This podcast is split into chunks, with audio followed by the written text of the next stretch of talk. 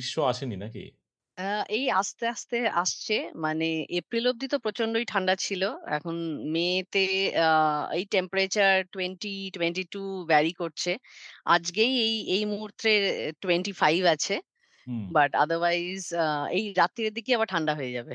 এরকম ব্যাপার। রাইট। আ ওই জুন, জুলাই, অগাস্ট আ এই সময়টা একটু গরমটা থাকে। বাট হ্যাঁ, হ্যাঁ। ওভারঅল আপাতত তো ভালোই টেম্পারেচার। মানে হ্যাঁ। ভালো লাগে বেশ প্লেজেন্ট ওয়েদার। তো তুমি ইউনিভার্সিটি অফ বন থেকে পিএইচডি করেছ। তুমি বললে হ্যাঁ। ২০২২ এ থিসিস সাবমিট করেছ। হ্যাঁ, হ্যাঁ, হ্যাঁ। তো মানে তুমি তো মানে ২০২২ এ যখন তুমি কাজটা করেছ তখন আই গেস। কোভিড এর সময় তুমি কি মোটামুটি রিমোটলি মানে কাজ মানে লাস্ট দু বছর কাজ। করেছ।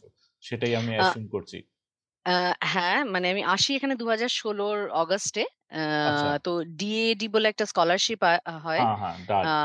হ্যাঁ, ডাচ স্কলারশিপ। তো ওটা আ থ্রু দিয়ে তো আমাদের মানে অ্যাজ পার দ্য স্কলারশিপ আমাদের ১ টা বছর আরকি উম কাটাতে হবে ফিল্ড ওয়ার্ক এ। তো আচ্ছা। থ্যাঙ্কফুলি সেটা হয়ে গিয়েছিল কোভিড এর আগে। তো হুম, হুম, হুম, এবং এক বছর ডেটা নিয়ে কাজ করাও হয়ে গিয়েছিল। Uh hmm, but after that uh COVID stuck. তো হুম। ওই তখন আরকি আমি আমি তখন বনেই ছিলাম। তো তখন আচ্ছা। খানিকটা লেখালেখি হয়েও গিয়েছিল, সবকিছু হয়ে গিয়েছিল। Then I spoke with my supervisor যে আমি যদি ফ্র্যাঙ্কফুর্টে শিফট করি কোনো অসুবিধা আছে কিনা? কারণ এমনিতেও একটু অসুবিধা হচ্ছে। তো, হুম। তো ওটাতে কোনো অসুবিধা হয়নি। অ্যান্ড দেন হ্যাঁ, last part of the work আমি এখান থেকেই বসে সাব কমপ্লিট করি এবং ইনফ্যাক্ট আমার ডিফেন্সও পুরোটাই ভার্চুয়ালি হয়। এবং জাস্ট একটা দিন যেতে হয়েছিল ওই আ ওই মানে ওই ক্যাপ আর গাউন ওগুলো পরবার জন্য আর ছবি-টবি রাইট, রাইট। জন্য। জার্মানি খুব ফর্মাল এইসব ব্যাপারে। হ্যাঁ, হ্যাঁ, হ্যাঁ, ওরা ভীষণ ফর্মাল একদম। মানে নেহাত লোকজনকে ডাকতে পারিনি তাই, না হলে ওই লোকজনকে ডাকতে হতো। বাট আদারওয়াইজ ওই একটা গাউন-টাউন পরে টুপি-টুপি পরে আর কি ছবি-টবি তুলতে হবে। তো সেইটি একটি দিনের জন্য করবার জন্য গেছিলাম। ব্যাস দ্যাটস ইট। তো এবং হ্যাঁ। আরেকটা জাস্ট জিনিস মানে এট কাজটা হয়ে যায় ২০২১ এ কিন্তু যা মানে এই ডিএডি স্কলারশিপ এবং জার্মান রুলস অনুযায়ী until unless your thesis is published hmm. তুমি সার্টিফিকেট পাবে না অ্যান্ড ইউ পাবে ক্যানট না। Use the title doctor hmm, doctorate আরকি। মানে officially you hmm. Can't use the title doctorate. তো সেইটার জন্য আমাকে ওয়েট করতে হয়। কারণ আমি প্রথম আমার থিসিসটা ইউনিভার্সিটি থেকেই পাবলিশ করি, ইউনিবন থেকে। তো সেটার জন্য একটুখানি টাইম লাগে। তো সেই হিসেবে ২০২২ এ আমি ডিগ্রিটা অফিসিয়ালি পাই। আচ্ছা, আচ্ছা। ইন্টারেস্টিং। তো তোমার এই পিএইচডি এটা পিএইচডি ফেলোশিপ ছিল। এটা পিএইচডি হ্যাঁ, পিএইচডি রাইট। আচ্ছা। তার আগে তোমার ব্যাকগ্রাউন্ড দেখলাম যে তুমি মানে প্রেসিডেন্সিতে সোসিওলজি পড়েছো এবং পরবর্তীকালে ক্যালকাটা ইউনিভার্সিটিতে। তো তোমার তখন কি এই সাবজেক্টে মানে যে যেই সাবজেক্টটা নিয়ে আমরা কথা বলব আজকে যে মাওয়িজম ইন ইন্ডিয়া বা তার গভর্নমেন্ট রেসপন্সগুলো। তখন কি তুমি হু, এই হু, এগুলো এক্সপ্লোর করতে নাকি মানে অন্যান্য দিকে তোমার ইন্টারেস্ট ছিল? মানে জার্নিটা জার্নিটা সম্পর্কে একটু জানতে পারলে ভালো হয়। হ্যাঁ, হ্যাঁ। হ্যাঁ, প্রেসিডেন্সিতে গ্র্যাজুয়েশন তিন বছর এবং সেখানে তো সেভাবে স্পেশালাইজেশন কিছু হয় না। বাট হ্যাঁ, কমিউনিস্ট গভর্নমেন্ট ছিল বলে আমাদের একটা পেপার ছিল পুরো মার্কসিস্ট থিওরির ওপর। একটা পেপার আমরা পড়তাম হান্ড্রেড 100 মার্কসের। মানে অন্যগুলো হয়তো 50-20 মার্কসে ডিভাইড থাকতো অন্য থিওরিস্টরা। বেচারা কার্ল মার্কসই কেই আমাদেরকে ১০০ মার্কসের পড়তে হতো। But anyways interesting. হ্যাঁ, নো কমপ্লেইনস জাস্ট বলছি আরকি। তো ওটা ওটা একটা ছিল। তো হ্যাঁ, একটা ডেভেলপ তো হয়েছিল ইন্টারেস্ট মার্কসিজম এর উপর এবং প্রেসিডেন্সির অ্যাটমসফিয়ার এক্সাক্টলি। আ মানে আমরাও হ্যাঁ, যাদবপুরে পড়েছি। আমরা দুজনেই যাদবপুরের ছাত্র এবং মানে কলকাতার কলেজগুলোয় যে ওভারঅল অতি বামপন্থী ধারা এবং তার সাথে হ্যাঁ, হ্যাঁ। তো এই ব্যাপারগুলো তো থাকেই আরকি। Anyway ah hmm, exactly, hmm, exactly এবং মানে বিশাল বলব না সেই রোমান্টিক একটা ব্যাপার মাওইজম নিয়ে এবং হুম, নকশালবাড়ি নিয়ে। বাট হ্যাঁ, বাবার থেকে গল্প শুনেছি যে কীভাবে মানে মানে মানে বাবাদেরকেও মানে পুলিশে ধরে নিয়ে গেছে এরকম সন্দেহে যে হ্যাঁ, তখন তো ইয়াং ছেলেমেয়ে ধ দেখলেই ধরে নিয়ে রাইট। চলে যেত পুলিশ। হুম, হুম, তো সেইসব গল্প-টল্প শুনেছি। কিন্তু হ্যাঁ, মানে বিশাল রোমান্টিক্যালি যে আমি মানে পড়তে চলে গেছি যে হ্যাঁ, আমার বাবা গল্প করেছে বলে সেরকম নয়। অ্যাম তো ভালো লাগতো সাবজেক্টটা নিয়ে। তারপরে মাস্টার্সও করতে যাই। তো সেখানে মাস্টার্সে আমাদের স্পেশাল পেপার ছিল রুরাল আর আরবান আরবান সোশিওলজি। তো আচ্ছা। সেখানে রুরাল ইন্ডিয়া সম্বন্ধে অনেক বেশি জানি। কারণ আমাদের যেটা গ্র্যাজুয়েশনে পড়ানো হয় সেটা অনেক বেশি ওয়েসটার্ন থিওরিজ আমরা পড়ি। যখনই মাস্টার্সে আসি তখন সেটা অনেক বেশি ইন্ডিয়ান থিওরিজ পড়তে শুরু করি। হুম। হুম।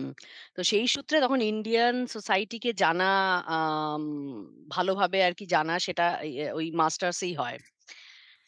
বাট তারপরে আমি এমফিল করি হচ্ছে ফরেন পলিসির ওপর। মানে ইন্ডিয়ান ফরেন পলিসির ওপর। তো ওটা একটুখানি ডাইভার্ট হয়ে গিয়েছিল আ ব্যাপারটা। আ কারণ একটু পলিটিক্যাল সায়েন্স এর উপর আমার ইন্টারেস্ট চলে এসেছিল।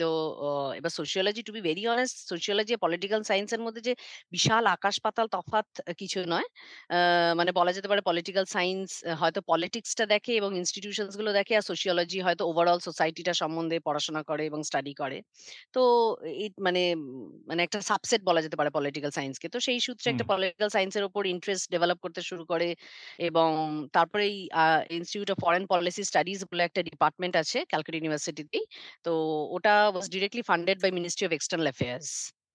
তো সেইখানে আর কি পরীক্ষা দিই এবং ইন্টারভিউ দিই। তো সেখানেও সিলেক্টেড হই। তো ওটা দু বছরের একটা এমফিল কোর্স ছিল under ministry of external affairs. Um তো সেটা বোধহয় ২০ জন আমরা পড়তাম। তো ওয়াজ মানে একদম টাইট নিট একটা গ্রুপ ছিল। তো এবং অ্যাম্বাসেডার্স রা আসতেন।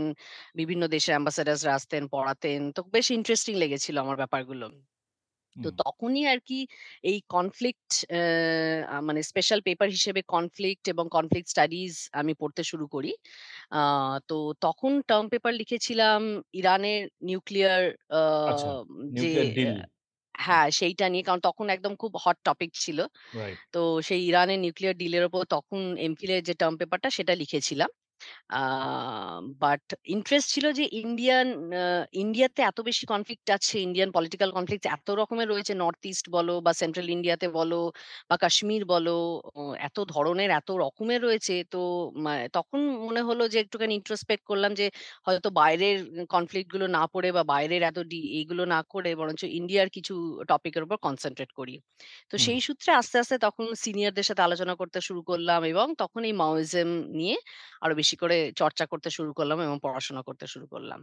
আচ্ছা, মানে এটা এমফিল তারপর এর সময় বলছো। মানে তোমার এটা বিফোর এমফিল এর সময়। Right, right, right. তারপরে তো মানে স্কলারশিপ এর জন্য এবং মানে বিভিন্ন জায়গায় কারণ আমার ইচ্ছে ছিল একটু বাইরে করব। তো সেই সূত্রে আমি লেখালেখি করতে শুরু করি যে বাইরে অ্যা এপ্লাই করতে শুরু করি। তো তখন আমি মাওইজম উপরই একদম পুরোপুরি প্রপোজ করো অ্যা আরকি যে তোমার যে হ্যাঁ, পুরোপুরি প্রপোজালটা হুম, এক্সাক্টলি, এক্সাক্টলি পুরো প্রপোজালটাই আমি মাওইজম উপরই করেছিলাম। তো তারপরে বনে আরকি ইউনিবনে চান্স পাই। তো সেই সূত্রে। তারপরে ইন্টারেস্টিং। হ্যাঁ। তো মানে এই সাবজেক্ট মানে ইন্ডিয়ার এই যে পলিটিক্যাল অ্যাটমসফিয়ার অ্যা মানে অন্যান্য দেশের তুলনায় আমার মনে খুব ইউনিক মনে হয়। মানে একটা ভাইব্রেন্ট ডেমোক্রেসি তার সাথে এই যে বিভিন্ন রকম অল্টারনেটিভ অ্যা স্ট্রিমগুলো আছে এবং এই যে তোমার কৃষক আন্দোলন থেকে শুরু করে যে ওভারঅল মাওইজম ডেভেলপ করেছে তো এগুলো নিয়ে আমরা আস্তে, আস্তে আসব।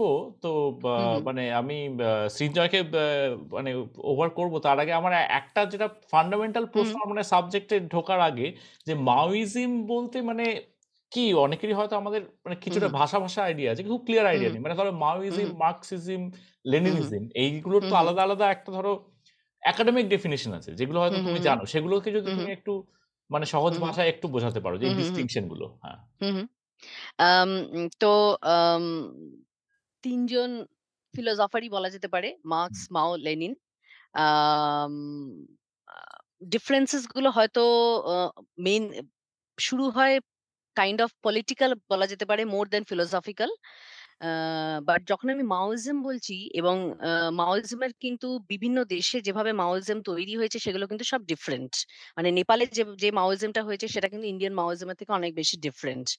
তো এগুলো কিন্তু অনেক বেশি লোকালাইজড হয়ে যায়। তো আমি আমার যেটা রিসার্চ বা আমার যেটা স্টাডি সেটা অনেক বেশি ইন্ডিয়ান মাওইজমের সূত্র ধরে। তো এটাই আমার মনে হয় এই থিওরিজগুলোর একটা উম একটা প্লাস পয়েন্ট যে Um uh it is very easy to adapt to the local atmosphere. আ সেটা অ্যা ল্যাটিন আমেরিকাতেই হোক, কারণ ল্যাটিন আমেরিকাতে অনেক বেশি আ লেফট মুভমেন্ট শুরু হয়েছিল। হ্যাঁ। প্রচুর লেফট মুভমেন্ট হয়েছে। কিউবা থেকে শুরু করে নিকারাগোয়া সব জায়গাতেই হয়েছে। সেন্ট্রাল আমেরিকাতে হয়েছে। তেমনি এশিয়াতেও অনেক ধরনের হয়েছে। But they have this capacity এই থিওরিজগুলোর একটা অসাধারণ ক্যাপাসিটি হচ্ছে they can adapt to the local condition and they can adapt to the local atmosphere. এবং যার ফলে এগুলো এতদিন বাদেও এতদিন সারভাইভ করে এসছে। আ তো এইটা একটা আমার মনে হয় ৩ টে থিওরিরই আম একটা উম একটা connecting point. Uh but Marxism um আমার মনে হয় আ বেসটা তৈরি করে ওভার লেনিনিজম আর মাওইজম। মার্কসের থিওরির উপর বেস করে এরা হয়তো আরও আরও আ ট্রটস্কি আছে, ওরা ও হুম। আবার একটু ধরো এদের থেকে একটু আলাদা। তো মার্কসটা হচ্ছে বেস আম যিনি বলছেন যে, যে কন্টিনিউয়াস সোসাইটিটা চলছে। সেইটার মধ্যে কিছু অন্য এলিমেন্টস আসবে। যাদের সাথে এই এক্সিস্টিং যে এলিমেন্টসগুলো তাদের একটা কনফ্লিক্ট লাগবে এবং দেখা যাবে যে এই মানে একটা থিসিস চলছে তার একটা অ্যান্টিথিসিস হবে এবং দেখা যাবে সিনথেসিস হয়ে একটা নতুন সোসাইটি তৈরি হবে।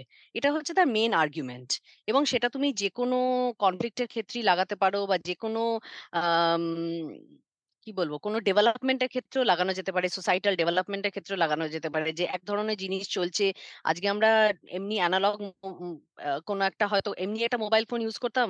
আগে Nokia র একটা ভোঁতা একটা মোবাইল ফোন ইউজ করতাম। তারপর দেখা গেল তার অনেক বেশি ডেভেলপমেন্ট হতে শুরু করল। তো এগুলোও কিন্তু এক ধরনের থিসিস, অ্যান্টিথিসিস এবং সিনথেসিস হয়ে জিনিসগুলো তৈরি হয়। তো। কার্ল মার্কস হচ্ছে বেস যার উপরে এরা ধরো তৈরি করেছে। এরা যখন নিজেদের পলিটিক্যাল প্রোপাগান্ডা বাড়ানোর জন্য কোন একটা সোসাইটিতে মার্কসিন থিওরি লাগিয়েছে, তখন সে সেটা হয়ে গেছে ধরো মাওইজম বা লেনিনিজম। আ যখন এটাকে রাশিয়াতে লাগাতে চেয়েছে, তখন সেটা হয়ে গেছে একটা পার্টিকুলার কারণ রাশিয়াতে তখন ছিল জারেদের সময়। তাদের তাদেরকে সরাতে হবে। কিন্তু যখন চায়নাতে মাও সেটা লাগাতে যাচ্ছে তখন কিন্তু জার ছিল সেরকম কিন্তু নয়। এরকম বলা হতো যে তখনকার চীনের লোকেরা নাকি আফিম খেয়ে ঘুমোতো। তাদেরকে উদ্বুদ্ধ করার জন্য মাও এসে বলল যে হ্যাঁ, মানে সবাইকে উঠতে হবে এবং সোসাইটিকে বদলাতে হবে। তো কার্ল মার্কসের থিওরির উপর বেস করে এই লেনিনিজম বা আ মাওইজম যে যার নিজেদের লোকাল এরিয়াতে বা জিওগ্রাফিক্যাল মানে রাশিয়াতে, চায়নাতে এইভাবে তৈরি হয়েছে। তো আমি জানি না মানে if I was clear enough but মানে ওভার দ্যা পিরিয়ড হ্যাঁ। ওভার দ্যা মানে ওভার দ্যা ডিসকাশন হয়তো মেবি ইন্ডিয়ান কনটেক্সট গেলে ব্যাপারটা আরও ক্লিয়ার হবে আরকি। মানে তো হ্যাঁ, আমার। মনে হয় অনেক বেশি অনেক বেশি ইন্টারেস্টিং হবে দ্যান। গোইং থ্রু হ্যাঁ, তো সৃঞ্জয়? জিনিসটা ইন্টারেস্টিং ও কেন এঞ্জেলস এর থেকে বেস করে মার্কসিজম আসছে, এঞ্জেলস এর থেকে বেস করে ফ্রেডরিক নিয়েছে একদম এক্সট্রিম রাইট উইং। একটা ইন্টারপ্রিটেশন আসছে। সো বেস আইডিয়াটা of dialectic materialism is very, very vibrant and open to interpretation sometimes. তো আমি তোমার বইতে আসছি। জেনারেলি আমি যত ওয়েস্টার্ন সোশিওলজি আমার ইন্টারেস্টে। পড়েছি, যেই শ্রেণির লোক আমাদের দেশে মাওইজমে জড়িত হয়। আদিবাসী ট্রাইব। শিডিউল ট্রাইব স্পেসিফিক্যালি ওরা। ওয়েস্টার্ন লেন্সে ওদের স্টাডি করার জন্য সোশিওলজিক্যাল কনস্ট্রাক্ট থেকে বেশি অ্যানথ্রোপোলজি ইউজ করে। টিপিক্যালি অ্যানথ্রোপোলজিক্যাল লেন্সে ইউজ ওদের হু। দেখে। অ্যানালিসিসটা করে। তুমি এই স্টাডিতে কি, কি লেন্স ইউজ করেছ তুমি যদি সংক্ষেপে বলতে পারো তো আমার স্টাডিটা মূলত ছিল আ ২ টো ভাগে। একটা হচ্ছে যেটা আমি থিসিসে করেছি, আমার পিএইচডি থিসিসে। অ্যা সেটা পুরোপুরি পলিসি ওরিয়েন্টেড। মানে ইন্ডিয়ান গভর্নমেন্টের over the past count uh Naxalism শুরু হয় 1967 so by 2017 we are celebrating like uh এখন 2023 ধরো মোর দ্যান 50 ইয়ার্স হয়ে গেছে। তো ওভার দ্যা 50 ইয়ার্স এই যে ইন্ডিয়ান গভর্নমেন্টের যে পলিসি অ্যান্ড ইন্ডিয়ান গভর্নমেন্ট বলতে আমি কিন্তু বিয়ন্ড পলিটিক্যাল পার্টি বলছি। মানে কংগ্রেস কি করেছে বা বিজেপি কি করেছে বা অন্য কোনো সেন্ট্রাল গভর্নমেন্টের পার্টি কি করেছে, সেটার বিয়ন্ড গিয়ে ইন্ডিয়ান গভর্নমেন্ট বা Indian nation as a state কি পলিসি তৈরি করেছে ওভার দ্য পিরিয়ড সেইটা আমার থিসিসের মূল কাজ ছিল। এবং যেটা আমি সেখানে আর্গুই করতে চেয়েছি সেটা হচ্ছে যে যেসব লুপ হোলস গুলোতে নাক্সালিজম বা পরবর্তীকালে মাওইজম তৈরি হয়েছে, দেখা গেছে সেইসব লুপ হোলসগুলো কিন্তু আল্টিমেটলি পলিসিতেও রয়ে গেছে। যার ফলে একটা যদি একটা এক্সাম্পল দিয়ে আমি বলি সেটা হচ্ছে the exclusionary nature of Indian politics. একটা যদি একটা সিম্পল আমি সেন্টেন্সে বলি, এটা এই পয়েন্টটা হচ্ছে the exclusionary nature of Indian politics. Indian আমরা যতই বলি না কেন যে রিজার্ভেশন হয়েছে এবং আমি অনেককে এই সিস্টেমটার মধ্যে ঢোকানোর চেষ্টা করেছি।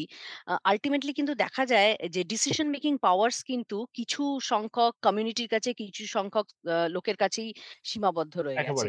এটা কিন্তু মানে যেটা বলে ট্রিকল ডাউন করে কিন্তু আসেনি কোথাও।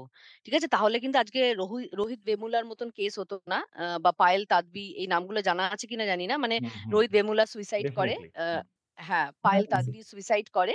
ঠিক আছে? তো দেখা যাচ্ছে যে ইনস্টিটিউশনস গুলোতে এখনও কিছু আ উম চিন্তাভাবনা রয়েছে এবং ইনস্টিটিউশনাল ফ্রেমওয়ার্ক একটা টিপিক্যাল ভাবে চলে এসে যেগুলো কিন্তু বিয়ন্ড এনি চেঞ্জেস। তো দেখা যাচ্ছে যে যেসব লুপহোলসগুলো দিয়ে সোসাইটির মধ্যে এদের একটা ডিসগ্রান্টলমেন্ট তৈরি হয়েছিল, যারা আজকে মাওইজম আমাদের আমরা তকমা দিচ্ছি, উম সেইসব লুপহোলস কিন্তু গুলো কিন্তু এই পলিসি গুলোর মধ্যেও রয়ে গিয়েছিল বা যে মেজার্সগুলো নেওয়া হচ্ছে এদের এগেইনস্ট এ বা সো কল্ড কনফ্লিক্ট কে থামানোর জন্য দেখা যাচ্ছে যে সেই পলিসিসগুলোর মধ্যেও কিন্তু এই লুপহোলসগুলো রয়ে গেছে। যেমন ধরো এই exclusionary nature of Indian politics. আজকে যখন আমি বলছি ইন্ডিয়ান গভর্নমেন্টের পলিসি হচ্ছে if any group is carrying arms তাদের সাথে কোন রকম পিস ডায়ালগ হবে না। ঠিক আছে? এবার এটা হচ্ছে কাইন্ড অফ একটা chicken and egg situation. Azad বলে একজন খুব ফেমাস মাওয়িস্ট ছিলেন। হুম। তো উনি পলিট ব্যুরো মেম্বারও ছিলেন if I am not wrong. তো মানে শেষকালে পর পলিট ব্যুরো মেম্বারও হয়েছিলেন। মাওয়িস্ট সিপিআই মাওয়িস্ট যেটা। তো উনি কিন্তু একটা পিস ডায়ালগ এর প্রসেস মধ্যে দিয়ে এসছিলেন। ইয়ে হয়েছিল। কিন্তু দেখা যাচ্ছে যে যেসব বড়, বড় নেতাই পিস ডায়ালগ এর প্রসেস রাজি হয়েছিল তারাই কিন্তু এক বছর কি দু বছরের মাথায় মারা গেছে। ঠিক আছে? তো যার ফলে ওই ট্রাস্ট যে ডেফিসিটটা সেটা কিন্তু রয়েছে এবং সেটা কিন্তু ইন্ডিয়ান গভর্নমেন্ট কোনোদিনই অ্যাড্রেস করেনি। এটা শুনতে খুব মনে হবে যে হ্যাঁ, ওই স্টেট এর এগেইনস্ট এ একটা কথা কন্টিনিউয়াসলি বলা একাডেমিকস দের এটাই স্বভাব স্টেট এর এগেইনস্ট এ কথা বলা। কিন্তু ব্যাপারটা কিন্তু সেটা একদমই নয়। এরকম অনেক আমি এরকম অনেক পুলিশ অফিসারদের সাথেও গিয়েও কথা বলেছি। মানে ঝাড়গ্রামে আমি গেছিলাম নিজে এবং আ শিলডা শিলডা যে ক্যাম্পটা যেখানে almost more than ten CRPF কে মাওয়িস্টরা মেরেছিল এবং that was one of the deadliest attack in West Bengal. তো আমি তাদের সাথেও কথা বলেছি এবং মানে সিচুয়েশনটা কিন্তু মানে এখানে কিন্তু আলটিমেটলি কিন্তু লোক দুতরফেই মরছে। তো মানে আমরা ওয়ান সাইডেড নিউজটা পাই বেশি অ্যাকচুয়ালি সেটাও হ্যাঁ, মানে। এটা যেন এরকম শুনতে না লাগে ওই তো একাডেমিক্স মানেই স্টেটকে স্টেট কে ব্যাশিং করতে বসেছে। মানে কথাটা কিন্তু একদমই সেটা নয়। Which is very unfortunate. তো আমরা আজাদের ক্ষেত্রেও এটা দেখেছি। আমরা ওয়েস্ট বেঙ্গলেও এরকম দেখেছি যে কারেন্ট পলিটিক্যাল পার্টি তারা কিন্তু মাওয়িস্টদের সাথে হাত মিলিয়ে পাওয়ারে এসছে এবং there are ample proof about it. ঠিক আছে? এবং মানে there are record written proof যে এরকম প্রচুর জায়গাতে তারা কিন্তু তাদের হেল্প নিয়ে এসছে। তো দেখা যাচ্ছে তো এরা কিন্তু আল্টিমেটলি ফ্রিঞ্জ এলিমেন্ট হিসেবেই রয়ে গেছে। এদেরকে কিন্তু কোনদিনই আমরা এদেরকে ইউজ করছি ডেমোক্রেসিকে সো কল্ড ডেমোক্রেসিকে বাঁচানোর জন্য। কিন্তু যে মুহূর্তে ডেমোক্রেসিতে আমরা চলে আসছি তাদেরকে কিন্তু আমরা ডিসকার্ড করছি। তো এই যে ট্রাস্ট ডেফিসিটগুলো কিন্তু ওভার দ্যা পিরিয়ড হয়ে এসছে এবং আ যদি মাও মাওইজম স্ট্রাকচারটা আমরা দেখি তো এটা সরি আমি কোয়েশ্চেনটা থেকে ডাইগ্রেস করে যাচ্ছি। তো। এটা হচ্ছে আ আমার থিসিস এর পার্টটা ছিল। উম আমি বইতে যেটা কাজটা করেছি সেটা হচ্ছে মূলত ট্রাইং টু আন্ডারস্ট্যান্ড যে why do states behave the way they do? এটা ছিল আমার মেইন কোয়েশ্চেন। যে মানে একটা স্টেট কেন বিহেভ করে the way they they actually do? তো এইটা খুঁজতে গিয়ে দেখা গেছে যে এরকম অনেক কিছু হয়েছে যখন আমি আমি আমার পজিশনালিটি নিয়ে ডিসকাস করেছি। মানে আমার সারনেম হচ্ছে ব্যানার্জি। আমি যখন একটা মাওয়িস্টের সাথে কথা বলতে গেছি কারণ তার যুদ্ধটা কিন্তু আমার মতন লোকের এগেইনস্ট আমি হুম। আমি রিপ্রেজেন্ট করছি কিন্তু স্টেটকে। আমি রিপ্রেজেন্ট করছি সেই এস্টাবলিশমেন্ট বা সেই এলিট সোসাইটিকে যাদের এগেনস্টে কিন্তু ওরা যুদ্ধটা করছে। তো আমি যখন তাদের সাথে কথা বলতে গেছি তারাও কিন্তু আমাকে অনেক প্রশ্ন করেছে যেটা আমার অবভিয়াসলি শুনতে খুব ভালো লাগেনি। আ কিন্তু উম তাদের সাথে তার ট্রাস্ট বিল্ড করতে গিয়ে অ্যা আমাকে আমার সা আমার আমাকে অনেক কথা বলতে হয়েছে এবং আমার কথা শুনতে হয়েছে which is fair I guess. তো আম তো মানে বইয়ের ক্ষেত্রে এইটা ছিল আমার মূল কোয়েশ্চেন। তো যেখানে আমি আমার পজিশনালিটি নিয়ে ডিসকাস করেছি যে কীভাবে আমি যখন ফিল্ড ওয়ার্কে গেছি আমি কি ব্যাগেজেস নিয়ে গেছিলাম আমার মাইন্ডসেট। কারণ এমন অনেক কিছু আমরা কিন্তু আমাদের সোসাইটিতে টেকেন ফর গ্রান্টেড নিই। আম আমাকে যে কেউ বলবে না যে মাটিতে বসে খাও এটা আমি কিন্তু ধরেই নেব। কিন্তু আমার বাড়িতে যে কাজের লোক আসবে সে কিন্তু আমার সাথে সেম প্লেটে খায় না। বা সে কিন্তু সেম টেবিল শেয়ার করে না। হয়তো অনেকের বাড়িতেই করে। বাট ইন জেনারেল দেখি হ্যাঁ, মানে হ্যাঁ, নরমটা যেটাকে বলে। এক্সাক্টলি এখন অনেক এমন অনেক বাড়ি আছে যেখানে কিন্তু বাড়ির কাজের লোকের জন্য আলাদা পেছনে সিঁড়ি আছে। তো এই এই এই সোসাইটির যে লোকগুলো এরা কিন্তু অন আ ডেইলি বেসিস একটা হিউমিলিয়েশন ফেস করে। এবং এই হিউমিলিয়েশনটা কিন্তু খুব বেশি মানে তাদের কাছে খুব মনে হয় না। কারণ তারা মনে করে যে আমার তো এটাই, আমাকে তো, আমার তো এটাই প্রাপ্য। আমি যেহেতু লো কাস্ট আমাকে তো এটা মানে করতেই হবে। ঠিক তেমন ভাবে কিন্তু আদিবাসীদের ক্ষেত্রেও তাই। তো এই পজিশনালিটিকে জানাটা খুব দরকার ছিল। যেখানে আমি অ্যাজ আ রিসার্চার এইসব আমার অবজেক্টিভসগুলো ওপেনলি ডিসকাস করতে পেরেছি। যে আমার কি, কি ব্যাগেজেস ছিল, আমার কি, কি বায়াস ছিল যেটা নিয়ে আমি ফিল্ড ওয়ার্কে গেছি। এমন অনেক কিছু আমি টেকেন ফর গ্রান্টেড নিয়ে গেছিলাম। যেটা আমি আলোচনা করার পর মনে হয়েছে যে না হয়তো আমি এইভাবে কথাটা বলা উচিত না। আমি যদি কথাটাকে একটু এইভাবে বলি তাহলে হয়তো অনেক বেশি ব্যালেন্সড হবে কথাটা। তো এইটা একটা খুব ইম্পর্টেন্ট চ্যাপ্টার ছিল আমার মনে হয় আমার আ খুব ইন্টারেস্টিং লেগেছে। অনেকেই সেটা ইয়ে করেছে। এবং বইয়ের ক্ষেত্রে আমি কোনো পলিসি আলোচনা করিনি। এটা পুরোপুরি ছিল যে ওয়েলফেয়ার নিয়ে কারণ গভর্নমেন্ট অফ ইন্ডিয়ার তিন রকমের পলিসি আছে। একটা হচ্ছে সিকিউরিটি, একটা হচ্ছে ওয়েলফেয়ার আর একটা হচ্ছে ম্যানেজমেন্ট অফ পাবলিক পারসেপশন। তো ওয়েলফেয়ার নিয়ে আমার কাজটা ছিল যে কীভাবে ওয়েলফেয়ারটাকে বেসিক্যালি অ্যাপ্রোপ্রিয়েট করার চেষ্টা হয়েছে। যেমন এম্পাওয়ারমেন্ট আমরা যদি ধরি। খুব, খুব ক্যাচি ওয়ার্ড এবং খুব খুব একটা ট্রেন্ডি ওয়ার্ড। হ্যাঁ, ওমেন এম্পাওয়ারমেন্ট, এই আদিবাসী এম্পাওয়ারমেন্ট। কিন্তু আল্টিমেটলি দেখা যাচ্ছে যে এই এম্পাওয়ারমেন্টগুলো যখন হচ্ছে তখন কিন্তু আমি as a member of elite society আমি কিন্তু সেই ফ্রেমওয়ার্কটা ডিফাইন করে দিচ্ছি যে ওদের এম্পাওয়ারমেন্টটা ঠিক কতখানি আমি অ্যালাউ করব। আমি কিন্তু একটা ইনডেফিনেট এম্পাওয়ারমেন্ট টা ওদেরকে দিচ্ছি না। আ যেমন যদি একটা এক্সাম্পল দিয়ে বলি সেটা হচ্ছে আ ভার্নাকুলার মিডিয়াম আ মানে যারা ইংলিশ মিডিয়ামে পড়েছে, পড়েছে। বাট প্রতিটা স্টেটে ভার্নাকুলার মিডিয়াম স্কুলও আছে। হুম। বাংলাতে বেঙ্গলি মিডিয়াম আছে, অন্য জায়গাতে গুজরাটি, মারাঠি মিডিয়াম স্কুল আছে। কিন্তু আদিবাসীদের ল্যাঙ্গুয়েজ কিন্তু স কমপ্লিটলি ডিফারেন্ট। রাইট। আনফরচুনেটলি দেখা হুম, হুম, যাচ্ছে হুম, হুম। যে আজকে সাঁওতাল যারা তাদের কিন্তু নিজেদের ভাষাটাকে ভুলে তবে কিন্তু বাংলায় তারা পড়াশোনা করতে পারবে। তো যে মুহূর্তে আমি ভাষাটা ভুলে যাচ্ছি, নিজের ভাষাটা ভুলে যাচ্ছি, আমি কিন্তু আমার নিজের যে রুটটা থেকে আমি কিন্তু পুরোপুরি ডিট্যাচ হয়ে যাচ্ছি। তো তাদের কিন্তু একটা আম একটা লো সেলফ এস্টিম এ তারা ভোগে দিনের পর দিন। কারণ একেবারেই। তারা হুম। যখন স্কুলে যাচ্ছে তারা বাংলাতে কথা বলতে পারছে না, বাংলাতে পড়া বুঝতে পারছে না এবং তাদের মধ্যে দেখা যাচ্ছে ড্রপ আউট রেটটা প্রচন্ডভাবে বেশি। তো আমি শুনতে খুব ভালো লাগছে যে হ্যাঁ, আমি কিন্তু এদের জন্য দেখো পাবলিক স্কুল তৈরি করে দিয়েছি। যারা লোয়ার ক্লাস তাদের, তারা কিন্তু এই কম পয়সায় পাবলিক স্কুলে পড়তে পারবে। কিন্তু এই পাবলিক স্কুলে এই যে একটা ব্যাপার রয়েছে, যেখানে ল্যাঙ্গুয়েজ একটা বিশাল বড় চ্যালেঞ্জ। এটা হয়তো হার্ডলি আমরা খুব মানে বেশি আমরা হ্যাঁ। আলোচনা করে করি না। মানে অনেকটা ব্যাপারটা হচ্ছে যে আমি বাঙালি হয়ে আমি বলছি যে হিন্দি ইম্পোজিশন হবে না। কিন্তু বাঙা বাংলার মধ্যে যারা ধরো তুমি যাদের বললে, যাদের ভাষাটা বাংলা নয় বা সাঁওতাল বা এই ধরনের সোসাইটি তাদের উপর কিন্তু অলরেডি চাপিয়ে দিয়েছি। মানে তাদের জন্য কিন্তু মানে কবির সুমনের সেই লাইনটা বলে সাঁওতাল তার ভাষায় বলবে রাষ্ট্রপুঞ্জে। মানে এটা খুব এতটাই রেলেভেন্ট আরকি। এক্সাক্টলি এবার একদম। কাজ কাজ করেছিলেন মার্টিন ক্যাম্পচেনের সাথে যিনি বোধহয় এই প্রসেসটা gradually move from Santali to Bangla. আপনি বোধহয় একজন জার্মান ভদ্রলোক আছেন ডক্টর মার্টিন কেমশন বলে। তো উনি আর মানে মানে জার্মান বোধহয় কম, বাঙালি বোধহয় বেশি। উনি বিশ্বভারতীতে পড়াশোনা করেন এবং লাস্ট ৩০ বছর উনি ওই ওইখানেই রয়েছেন। বিষ্ণুবাটি এবং গোশালডাঙ্গা বলে দুটো গ্রাম রয়েছে। সাঁওতাল মেজরিটি এখানে থাকে। এবং উনি এরকম একটা ট্রানজিশন স্কুল তৈরি করেন।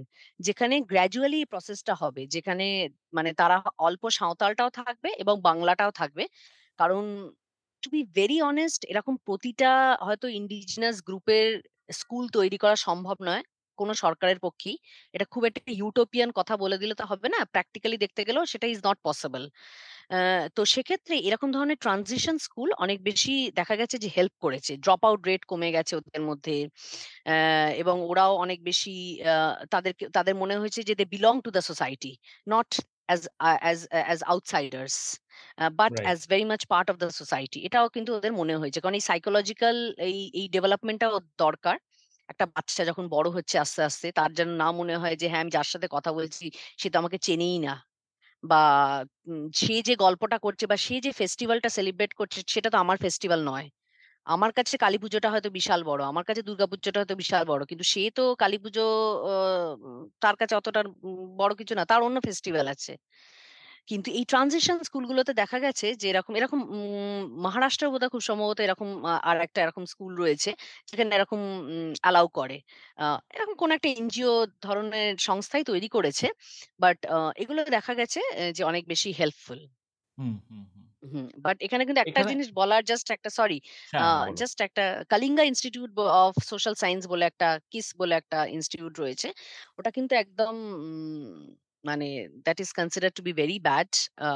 It has got a very bad impact কিন্তু ওরা প্রচুর এমওইউ সাইন করেছে আদানির সাথে, টাটাসদের সাথে এবং ওরা সারফেস কিন্তু খুব ভালো। ওদের প্রচুর নাম ডাক আছে এবং প্রচুর মিডিয়া ওদের কভার করে। কি না ওরা আদিবাসীদের স্কুল তৈরি করেছে এবং যদি দেখা যায় যদি খুব হ্যাঁ, যদি খুব মাইনিউটলি দেখা যায়, দেখা যাবে যে ওরা এমন, এমন জায়গায় আদিবাসী স্কুল তৈরি করেছে যেখানে কিন্তু মিনারেলস অনেক বেশি। যার ফলে আদানির সাথে আমি যদি একটা এমওইউ সাইন করি তাহলে এটা হচ্ছে মানে you scratch my back I scratch your back kind of একটা ব্যাপার। কিস কি করবে? একটা স্টেডি ফ্লো অফ লেবারার্স তৈরি করবে among the Adivasi, among the tribals যারা পরবর্তীকালে আদানিদের ফ্যাক্টরিতে গিয়েই মেশিন ঠেলবে এবং মেশিন ঘোরাবে। কারণ! ওইসব জায়গাতে হ্যাঁ, ফ্যাক্টরি তৈরি হবে এবং ন্যাচারাল রিসোর্স মাইনিং করা হবে, এগুলো করা হবে। তো এগুলো কিন্তু একটু খুব মাইনিউটলি দেখা দরকার। কিন্তু ওই মানে কিসের খুব নাম আছে এবং মানে প্রচুর রেকগনিশন পেয়েছে। মানে বাইরে থেকেও রেকগনিশন পায়। কারণ it's it's very, very good looking এবং মানে প্যাকেজিংটা এবং ওদের ব্র্যান্ডিংটা ভীষণ ভালো। They have an interesting acronym as well. So hmm, hmm, exactly, exactly. Kalinga হ্যাঁ, ইনস্টিটিউট অফ সোশ্যাল সায়েন্স। হ্যাঁ, কিস আরকি। যাই হোক। কাস্ট অর ক্লাস মানে এই, এই ব্যাপারটা। মানে তুমি কাস্ট যেটা বললে যে মানে মূলত। মানে একটা ট্রাইব এবং। যেটার মানে সর্ট অফ আমাদের যে অ্যাফার্মেটিভ অ্যাকশনগুলোর হুম। যেটা বলা যায় যে আমরা। কাউকে, কাউকে প্রমোট করছি কিন্তু ওটা ওই, ওই, ওই, একটা পার্টিকুলার বাবলের মধ্যেই থেকে যাচ্ছে বা একটা। টোকেনিজম গিয়ে চলে যাচ্ছে। মানে। আজকে মানে আমাদের যে বিভিন্ন ডিসিশনগুলো যে একে আমি প্রেসিডেন্ট বানিয়ে দিলাম, এই কমিউনিটি থেকে আমি একটা কিছু পদ দিয়ে দিলাম। তার ফলে কি টোকেনিজম দেখা যাচ্ছে যে আমি এই কমিউনিটির জন্য কিছু করছি না। কিন্তু তার মধ্যে থেকে একজনকে তুলে এনে আমি কিছু একটা করে দিচ্ছি। মানে তাকে একটা টোকেন দিয়ে দিলাম রাইট? তো এই এইটা মূলত ওই কাস্ট ইকুয়েশন থেকে আসছে আর কি অন দ্য আদার হ্যান্ড মানে কমিউনিজমের ফান্ডামেন্টাল থিসিসটা আন্ডারলাইং থিসিসটা কিন্তু ক্লাস। তো সেই দুটো জিনিস কি ইন্ডিয়ায় এসে কি তোমার মনে হয় যে একই জায়গায় কোনো একটা ভাবে ওভারল্যাপ করছে?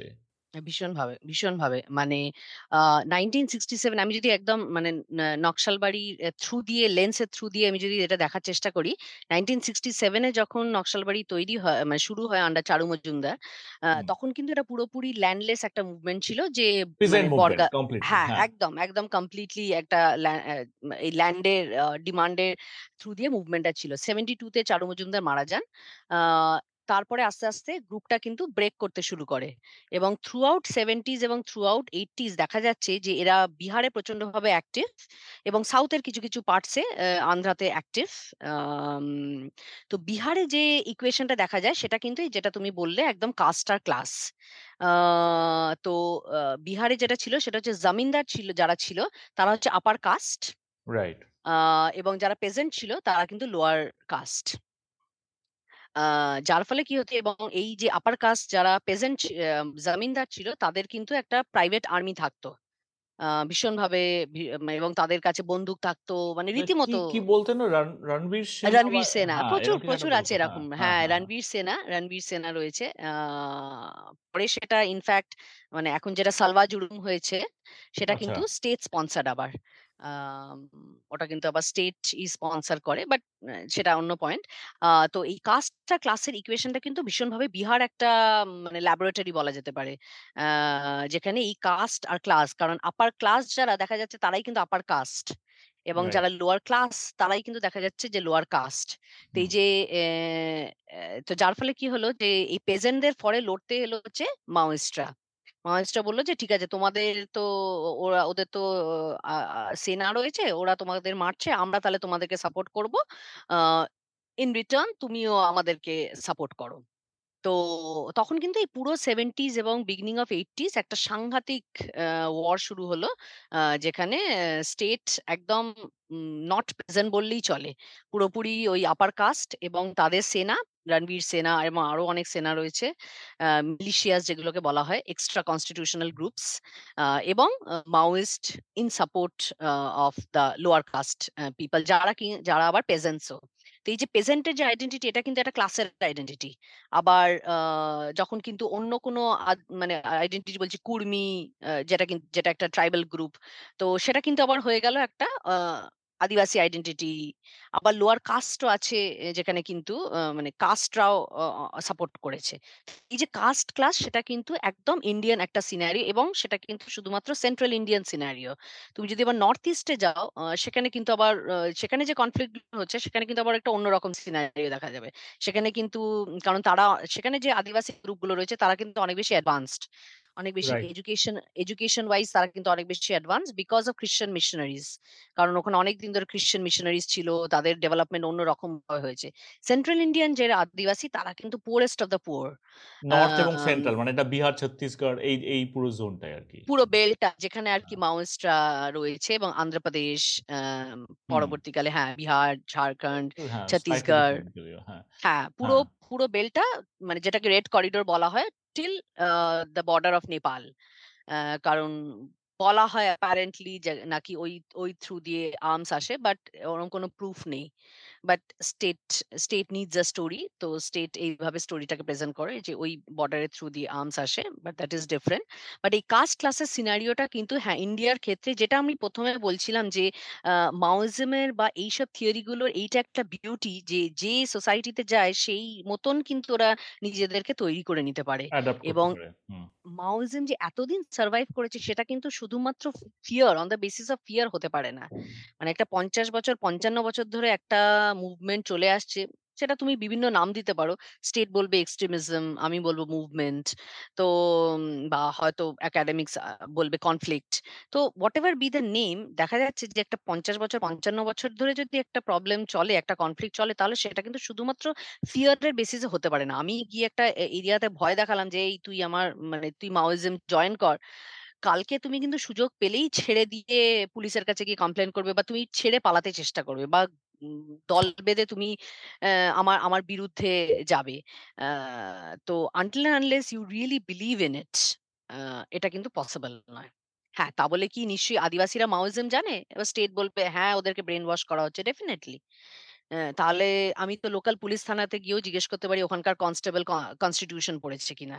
হ্যাঁ। কিন্তু হাউ ইজ ইট ডিফারেন্ট মানে একটা অ্যাঙ্গেল আছে যেটা কাইন্ড অফ সেন্ট্রিস্ট অ্যাঙ্গেল যে মানে this is basically same as ধরো কোনো religious extremism on the right মানে how is it different from let's a religious মানে এই ব্যাপারটায় তোমার ওভারঅল এক্সপিরিয়েন্স কি বলছে? তো মাওইজম মাওইজম ইন্ডিয়ান মাওইজমের যদি আমি মানে আমি একদম প্র্যাকটিক্যাল পলিটিক্যাল ইমপ্লিমেন্টেশনের লেভেল থেকে বলছি আর কি। মানে একটা গ্রুপ তাদের অনেক অভিযোগ আছে তারা অনেক ব্যাকওয়ার্ড তাদের অনেক মানে ফ্রিঞ্জে আছে এবং সেই জায়গা থেকে একটা ক্যাপিটালাইজ করা হচ্ছে এবং তাদের সাথে এক্স্যাক্টলি থিওরির খুব একটা কানেকশন নেই।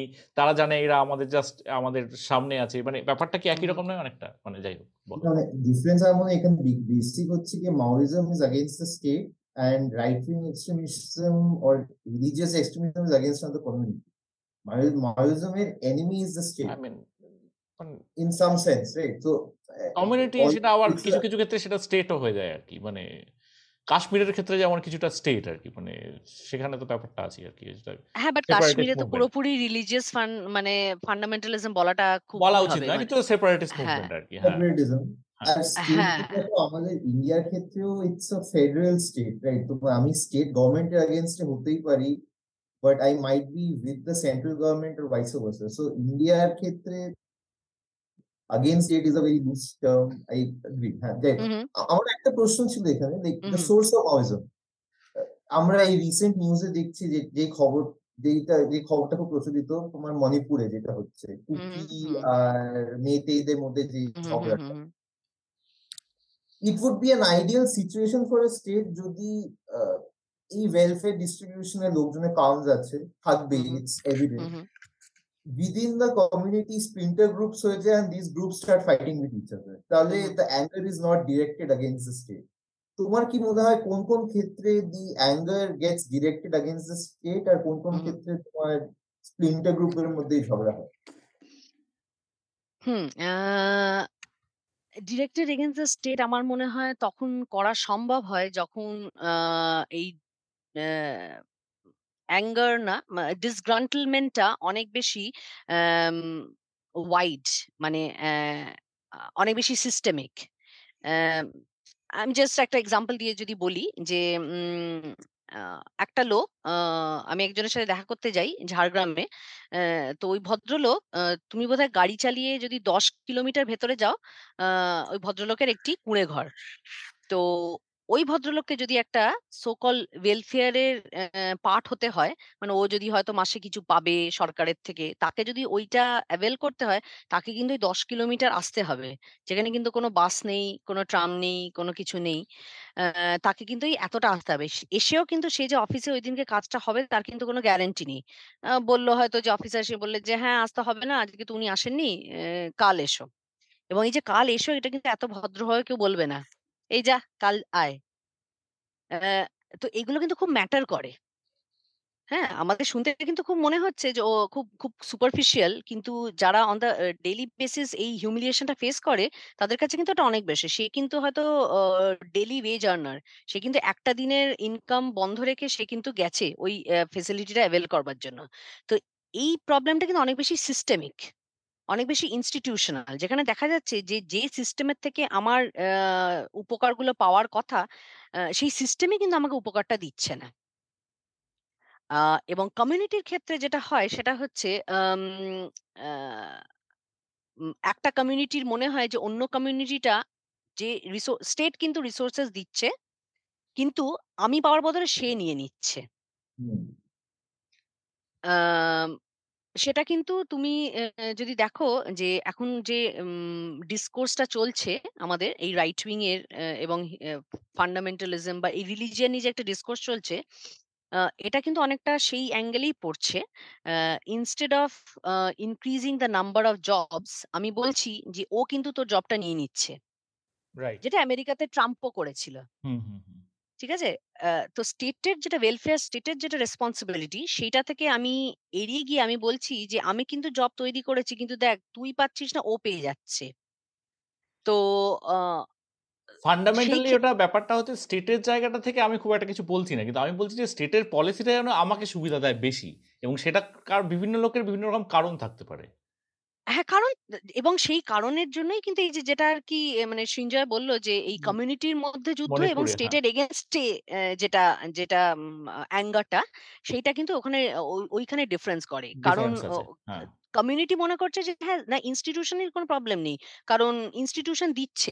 আমি পাচ্ছি না কারণ ও নিয়ে নিচ্ছে ও নিচ্ছে। নিয়ে নিচ্ছে তো ওর এগেনস্টে আমার রাগটা হ্যাঁ এক্স্যাক্টলি কিন্তু এই ক্ষেত্রে হচ্ছে যে না স্টেটই দিচ্ছে না। কারণ আমি যখন যাচ্ছি ধরো একটা একটা জায়গায় প্যারামিলিটারি পোস্টেড রয়েছে। এসে রাত্রিবেলা এসে বাড়ি ঘর ভাঙচুর করল কুঁড়ে ঘরটাকে ভেঙে দিয়ে চলে গেল। কারণ কি না একটা একটা কোনো মাউসকে সে সার্চ করতে এসছে। যার ফলে সে কুঁড়ে ঘরটাকে ভেঙে দিয়ে চলে গেল। যাওয়ার সময় তার হয়তো একটা মুরগি সারাদিনে পেয়েছে পরের দিন মাংস করে খাবে। কারণ তাদের কাছে ওটাই মেন খাবার। সে যাওয়ার সময় মুরগিটা কিন্তু তুলে নিয়ে চলে গেল। শুনে খুব হাসি পাবে আমাদের যে একটা মুরগি নিয়ে গেছে তাতে কি? কিন্তু নয় কারণ তার কাছে তার হয়তো নেক্সট দুদিনের খাবার ছিল ওই মুরগিটা। তো তার কাছে রাষ্ট্র কিন্তু ওই ইউনিফর্ম পরা যে লোকটা সে কিন্তু রাষ্ট্র মানে প্রধানমন্ত্রীর নামও জানে না রাষ্ট্রপতির নামও জানে না। তার কাছে রাষ্ট্র কিন্তু ওই যে ইউনিফর্ম পরা লোকটা এসেছিল সে কিন্তু আমার কাছে রাষ্ট্র। এবং সেই রাষ্ট্র যখন আমার পরের দুদিনের খাবারটা নিয়ে চলে গেল মানে হচ্ছে রাষ্ট্রই আমার আহ, অপকার করছে মানে রাষ্ট্র আমাকে এক্সপ্লয়েট করছে। তো এখানে কিন্তু অন্য কেউ করছে না। তো এই যে রিপ্রেজেন্টেশন অফ স্টেট এটা কিন্তু ভ্যারি হয়ে ভ্যারি করে এবং কোন পার্সপেক্টিভ থেকে আমি দেখছি এখানেই তার ডিফারেন্সটা হয়ে যায়। যে আমার কাছে স্টেট কে বা আমার কাছে যে যার থেকে আমি সুবিধাটা পাবো সেটা কে? তো এইটা আমার মনে হয় যে ডিফারেন্স যে অ্যাঙ্গারটা স্টেটের এগেনস্টে হবে না অ্যাঙ্গারটা অন্য একটা কমিউনিটির এগেনস্টে হবে। এবং সেইখানে হয়তো কিছুটা কমিউনিজমের যে ফান্ডামেন্টাল প্রেমাইসটা সেটা চলে যাচ্ছে। মানে স্টেট কন্ট্রোলড বাই একটা পার্টিকুলার মানে ক্লাস এবং সেইখানে ক্লাস ইকুয়েশনটা আরও ইম্পর্টেন্ট হয়ে যাচ্ছে। হ্যাঁ কারণ কমিউনিস্টটা বলছে যে উম, যে কোনো কমিউনিস্ট থিওরি বলছে ক্লাসলেস সোসাইটি তো রাইট সেক্ষেত্রে বলছে যে না উম, এতদিন এরা করে এসছে এবার তুমি করবে তা নয়। আমি বলছি যে তোমার তোমার আর ওর মধ্যে কোনো তফাতই থাকবে না।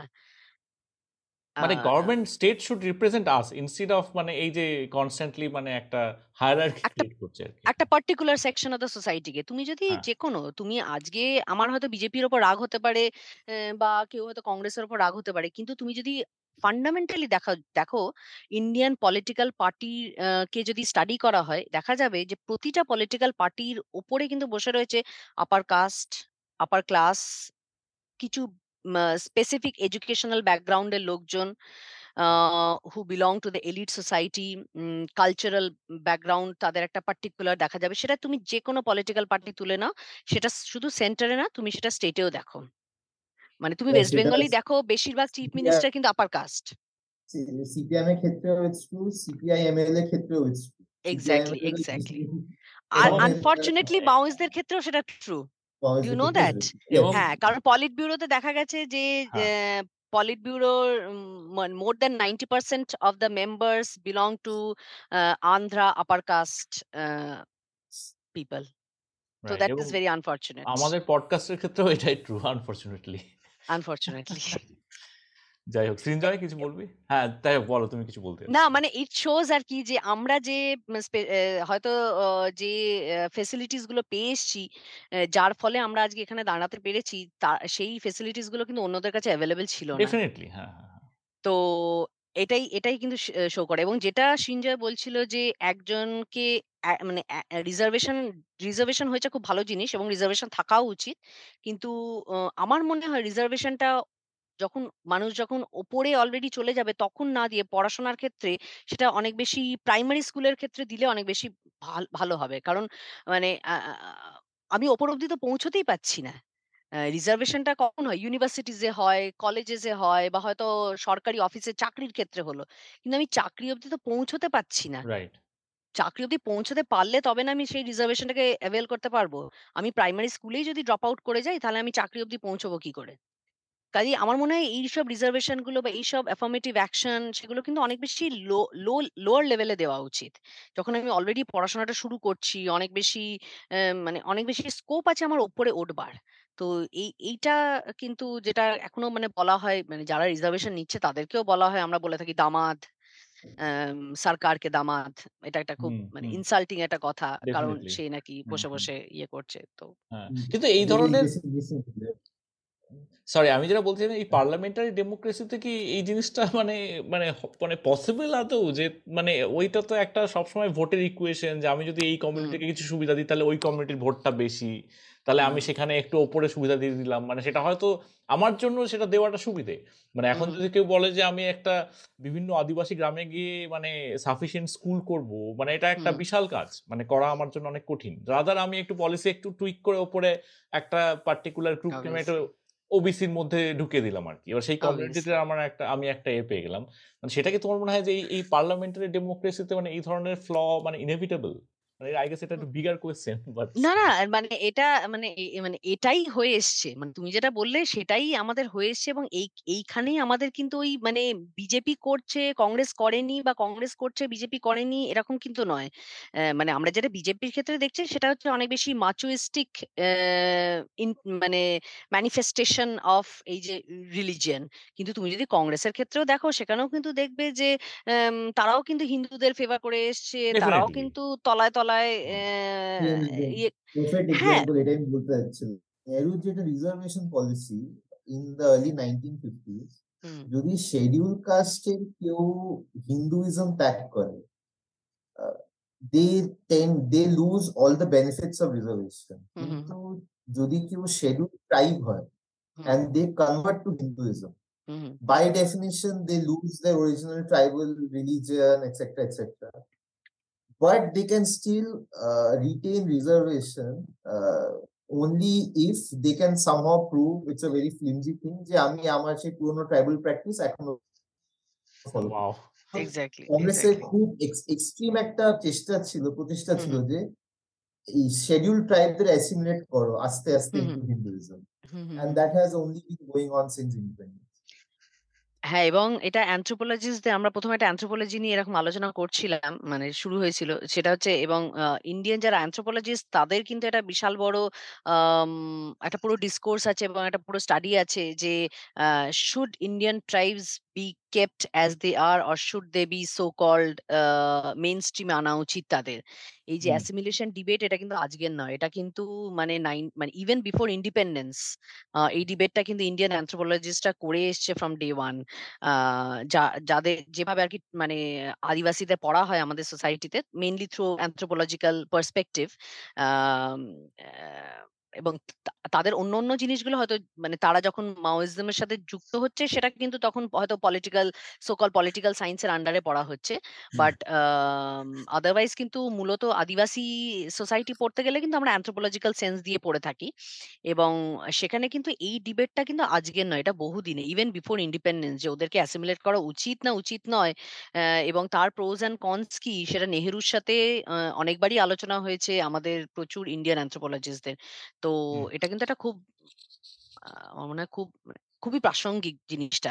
কিন্তু এখন এতদিন বাদে যেটা আর কি তুমি বলছিলে যে পার্লামেন্টারি ডেমোক্রেসিতে এটা খুব একটা প্র্যাকটিক্যাল হয়তো নয়। ডেফিনেটলি প্র্যাকটিক্যাল নয়। কিন্তু ওই মানে we have to we have to choose the best among the worst আমি যদি বলি। মানে মানে মানে খারাপের মধ্যেও যেটা হয়তো একটু কম খারাপ সেটা কিন্তু আমাদের বেছে নিতে হবে। কারণ আমাদের ডাইভার্সিটিটা এতটা বেশি এই প্রতিটা ফ্রিঞ্জ এলিমেন্টকে যদি আমরা দিনের পর দিন এই যে যেমন নর্থ ইস্টে হচ্ছে এটা কিন্তু আমরা আরও দেখব কারণ এত কারণ এর সাথে ইকোনমিটাও এবং রিসোর্স ক্রাঞ্চ এবং যেটা আসছে হ্যাঁ, ক্লাইমেট এবং হ্যাঁ, হ্যাঁ। ইকোনমি, ইকোনমিটা যেহেতু মানে হয়ে যাচ্ছে যে ইকোনমিটা কিন্তু এখন এমন হয়ে যাচ্ছে এত বেশি মেকানাইজড হয়ে যাচ্ছে যে একমাত্র কিছু, কিছু সংখ্যক মানে স্কিলড লেবারার ছাড়া খুব ডিফিকাল্ট হয়ে যাবে এই, এই মেইন স্ট্রিম ইকোনমির পার্ট হওয়া। অ্যাজ আ রেজাল্ট যেটা হবে যে প্রচুর সংখ্যক লোক কিন্তু পিছিয়ে পড়বে। এত এআই নিয়ে আমরা কথা বলছি, এত কিছু নিয়ে কথা বলছি। ইটস ভেরি গুড হয়তো খুব ভালো জিনিস। মানে ইউ নেভার নো কারণ রিসেন্টলি বোধহয় গতকালই বোধহয় হয়েছে সাম সাম এআই গাই যে কিনা সেনেট ইউএস সেনেটের সামনে গিয়ে বলেছে যে ওদের একটা হিয়ারিং ছিল এবং সেখানে গিয়ে বলেছে যে এখনই তোমাকে রুল বানাতে হবে টু রেগুলেট এআই। তো দ্যাট বিকেম আ নিউজ কারণ this is for the very first time যে corporate society is coming to the law makers and saying please regulate us. Otherwise this is going to be a huge danger to the society. হ্যাঁ, মানে সেই প্রসঙ্গে হচ্ছে একটা ওই Elon Musk এবং আরও কয়েকজন একটা চিঠি লিখেছিল যে ৬ মাসের ৬ মাস জন্য বন্ধ করে দাও। হ্যাঁ, মানে একটু সাইড ট্র্যাক করলে বলা যায় এটা কিন্তু সেই সিপিএম বলেছিল 90s এ কম্পিউটারের জন্য কাজ চলে যাচ্ছে। যাই হোক এটা একটু মজা করলাম। না ওই আর কি না ঠিকই ডেফিনেটলি হ্যাঁ। ডেফিনিটলি বাট সেই সময় আমি একটু যদি মানে ডেভিলস অ্যাডভোকেট প্লে করি তাহলে সেই সময়ের ক্ষেত্রে কিন্তু সত্যি কম্পিউটার এলে হয়তো কাজ চলে যেত। হুম। কারণ আহ, লোকে হয়তো বেশ ভালোই রকমই মানে গালাগাল দেবে আমাকে। Not that black and white আরকি। ইটস অলওয়েজ অটোমেশন এক্সাক্টলি এবং দ্য পয়েন্ট। ডিবেটটা অলওয়েজ গ্রে আরকি। মানে যেই কারণে আমি। আমি ইউএসএ দীর্ঘদিন থাকার ফলে দেখেছি কিছু, কিছু স্টেটে মানে ইটস ইল্লিগাল মানে তুমি একটা পেট্রোল পাম্পে গিয়ে তুমি নিজে তুমি তেল ভরতে। পারবে না। কেননা মানে they have to hire someone for for something. That's basically unnecessary but just to create jobs. তো হ্যাঁ, মানে আমরাও হয়েছে মানে আমরাও দেখেছি যে ছোটবেলায় দেখেছি যে লিফটম্যান একজন থাকতো। মানে স্প্ল্যানেডে মানে যে কোনো স্প্ল্যানেডে গেলে মানে কোনো ওই পুরোনো দিনের বিল্ডিং গুলোতে গেলে যেখানে এখন অফিস রয়েছে সেখানে কিন্তু একজন করে লিফটম্যান থাকতেন যিনি ওই একটা স্টুল নিয়ে বসে থাকতেন। হ্যাঁ। সেই জিনিসগুলো কিন্তু এখন আর নেই। মানে ওই ওই জাস্ট অবসলিট হয়ে গেছে। তো খুব ভালো জিনিস কিন্তু একটা কিন্তু ব্যালেন্স থাকা দরকার। তো সিপিএম এর ওই কথাটা হয়তো হ্যাঁ, খুব মানে হাস্যকর হয়ে গেছে। বাট অন দ্য হ্যাঁ। হাইন্ডসাইট কিন্তু দেখতে গেলে ইটস নট দ্যাট ইজি আরকি। মানে একটা ব্ল্যাক এন্ড হোয়াইট জিনিসটা নয়। একটা পাস্ট এপিসোড ছিল মৈত্রীশ ঘটকের সাথে। সেখানে এই হ্যাঁ। সেম ডিসকাশনটা আমরা করেছিলাম। তো উনি বলছিলেন যে automation is doable only if universal basic income becomes a reality. মানে এই যে একটা পেট্রোল পাম্পে লোককে আমি হায়ার করব যে রোজ গিয়ে পেট্রোল দেবে ডেড ওয়েট কাজ। করছে। এটা মানরেগার ক্ষেত্রে অনেক অনেকবার হয়। একটা সোজা রাস্তা চারটে লোক সুইপ করে যাচ্ছে, করেই যাচ্ছে। যেই কাজটা একটা লোক আরামসে করতে পারে ৫ এক্সাক্টলি টা লোককে রাখা ইনএফিশিয়েন্ট হচ্ছে কমপ্লিটলি ইনএফিশিয়েন্ট। জা just for the sake of showing যে এরা কোন কাজ করছে। যদি আমি বেসিক ইনকাম দিয়ে এদের, এদের। এদেরও টাইম ওয়েস্ট হচ্ছে। এদের টাইম ওয়েস্টটা করার কোনো দরকার রাইট, রাইট, না, না এই রাইট, রাইট। ইনএফিশিয়েন্সি তো এটা শুধু মানে গভর্নমেন্ট প্রোগ্রামে নয়। কর্পোরেট স্ট্রাকচারে বিশাল ইনএফিশিয়েন্সি আছে। এক একটা কোম্পানিতে মানে আমার তো ধারণ আমার পার্সোনাল এক্সপেরিয়েন্স মানে এর কোনো স্টাডি আমি হুম। পড়িনি। কিন্তু আমার। ধা ধারণা মানে এট লিস্ট 60% লোক কমপ্লিটলি ইউজলেস থাকে আরকি। মানে যারা কিছুই করে না। ওকে। এবং দে কিপ সেটা হায়ারিং পিপল। মানে। এইভাবে স্ট্রাকচারটা বাড়ে না মানে জাস্ট মানে এর সাথে লে অফ টে অফ চলে আসে যাই এটা খুব বেশি ডাইগ্রেসিং হয়ে যাচ্ছে না, না তো বাট হ্যাঁ বাট হ্যাঁ মানে ওটা সূত্র ধরেই আরকি মানে যেটা আরকি বলার যে এই এই ফ্রিঞ্জ এলিমেন্টসগুলো কিন্তু দিনকে দিন বাড়তেই থাকবে। তো এদের যে ডিমান্ডসগুলো রয়েছে হ্যাঁ, পার্লামেন্টারি ডেমোক্রেসির ক্ষেত্রে যেটা তুমি বললে হয়তো প্র্যাকটিক্যাল নয় অনেক ক্ষেত্রে কিন্তু এমন অনেক স্কোপও রয়েছে যেখানে প্র্যাকটিক্যাল হওয়া সত্ত্বেও করা হয়নি। তো রাইট মানে স্টার্ট তো করা যেতেই পারে। মানে কেউ কোনোদিন ভাবতে পারেনি যে বার্লিন ওয়াল একদিন ভেঙে দুটো জার্মানি এক হয়ে যাবে। তো হয়তো মানে কথাগুলো ভীষণ ইউটোপিয়ান লাগছে বাট হিস্ট্রি ইজ দেয়ার মানে হিস্ট্রি হ্যাজ শোন আস যে থিংস আর পসিবল। হ্যাঁ তো ইন্ডিয়ার ক্ষেত্রে এতটা ডাইভার্স এলিমেন্টস রয়েছে মানে মানে ক্লাইমেটের দিক থেকে দেখ তুমি মানুষের দিক থেকে দেখো, মানে সব, সব দিক থেকে। তো সেখানে যদি তুমি আমরা কিন্তু একটা পুরো মানে আগ্নেয়গিরির উপর বসে আছি। যেটা যেকোনো মুহূর্তে ফাটতে পারে। কারণ প্রচুর লোকে প্রচুর দাবি-দাওয়া হয়ে গেছে। প্রচুর লোকে প্রচুর মানে রাষ্ট্রের বিরুদ্ধে ক্ষোভ হয়ে গেছে। তো আজ না হলে কাল সেটা হয়তো মানে একটা বড় আকার ধারণ করবে। ভায়োলেন্স ডেফিনেটলি খুব শুনতে ভালো লাগে। ভায়োলেন্স ঠিক নয় এবং ভায়োলেন্স আমাদেরকে ইয়ে করা উচিত। ডেফিনিটলি খুব, খুব মানে বইতে খুব শুনতে ভালো লাগে। কিন্তু মানে people who go through this on a daily basis তাদের ক্ষেত্রে কিন্তু অতটা ইজি নয়। মানে ভায়োলেন্সে যারা যাচ্ছে তারা কতটা ভায়োলেন্ট অ্যাকচুয়ালি এই জিনিসটা আমার মনে হয় যে খুব ইম্পর্টেন্ট আরকি। মানে তারা আমরা যদি ধরে নিই তারা অলরেডি ভায়োলেন্ট যারা যারা ভায়োলেন্স করছে না বাধ্য হয়ে করছে। না তাদেরকে ফোর্স করা হচ্ছে। মানে আই গেস যেটা সেটা তুমি বলতে চাইছো আরকি। সেটা কিছুটা হ্যাঁ, হ্যাঁ। কারণ অ্যা মানে স্টেটও কিন্তু এখানে এম একটা একটা আদিবাসী গ্রুপের মধ্যে কিন্তু একটা গ্রুপকে যদি মাওয়িস্টরা হায়ার করে আরেকটা গ্রুপকে কিন্তু স্টেট হায়ার করছে। True, true. সালভা জুরুম কিন্তু মানে ওইটারই ও ও ও ওই ওইটারই একটা ফেস। কি আমি এটা জানি না একেবারেই। মানে আচ্ছা সালভা জুরুম হচ্ছে ছত্তিশগড়ে। হ্যাঁ। হ্যাঁ, সালভা হ্যাঁ, ছত্তিশগড়ের সালভা জুরুম আ খুবই ইনফেমাস। ওটা একটা গন্ডি ভাষাতে বলা হয় সালভা জুরুম। ওটা ইংলিশ মানে হচ্ছে পিউরিফিকেশন হান্ট। আচ্ছা। আদিবাসীদেরই হায়ার করেছে অ্যা প্যারামিলিটারিরা সিআরপিএফ হায়ার করেছে to fight against the Maoist. কিন্তু এটার প্রবলেম প্রচুর। কারণ আমি যে আদিবাসী গ্রুপকে বলা হয় খুব ক্লোজ নিট এন্ডোগেমাস একটা গ্রুপ। যারা কিন্তু একে অপরকে চেনে, একে অপরের বাড়ি জানে, একে অপরকে খুব ভালোবাসে। এরকম একটা ক্লোজ নিট কিন্তু আদিবাসীরা হয়। তো স্টেট যেটা করছে সেটা কিন্তু যেটা বলে ফ্র্যাট্রিসাইডাল কিলিং মানে ভাইতে, ভাইতে মারামারি লাগাচ্ছে। ঠিক আছে? একটা আদিবাসীকে বলছে যে মানে একটা আদিবাসী মাওয়িস্টদের সাপোর্ট করছে, একটা আদিবাসী স্টেটকে সাপোর্ট করছে এবং আলটিমেটলি কিন্তু ওই দুই আদিবাসী মিলে মরছে। এদিকে হয়তো মাওয়িস্ট লিডাররা হয়তো অতটা মরছে না এবং এদিকে দেখা যাচ্ছে সিআরপিএফ রাও মরছে না। কারণ এই আদিবাসীদের কিন্তু কোনো সেফ সেফটি নেট নেই। ওরা যদি আজকে মরে যায় মারপিট করতে গিয়ে ওদের কিন্তু বাড়ির লোকেরা পেনশন পাবে না। সিআরপিএফ এ একটা মরে গেলে কিন্তু হয়তো তার বউ পেনশন পাবে। আমি বলছি না তা বলে সিআরপিএফ এর লোকের মারা যাওয়া উচিত। কিন্তু টেকনিক্যালিটিস এর দিক থেকে দেখতে গেলে কিন্তু এগুলো কাউন্ট করে। ঠিক আছে? তো সালভা জুরুম হচ্ছে এটা কিন্তু state sponsored if I if I say. তো ঠিক আছে? এরকম অনেক গ্রুপ রয়েছে। সেন্ট্রাল না মানে local central. Central, central, central. Bipartisan consensus ছিল কেন ওটা এমন একটা সময় যখন ছত্তিশগড়ে ইন পাওয়ার বিজেপি সেন্টারে ইউপিএ মানে দুজনেরই সাপোর্ট ছিল। খুব একটা রেয়ার।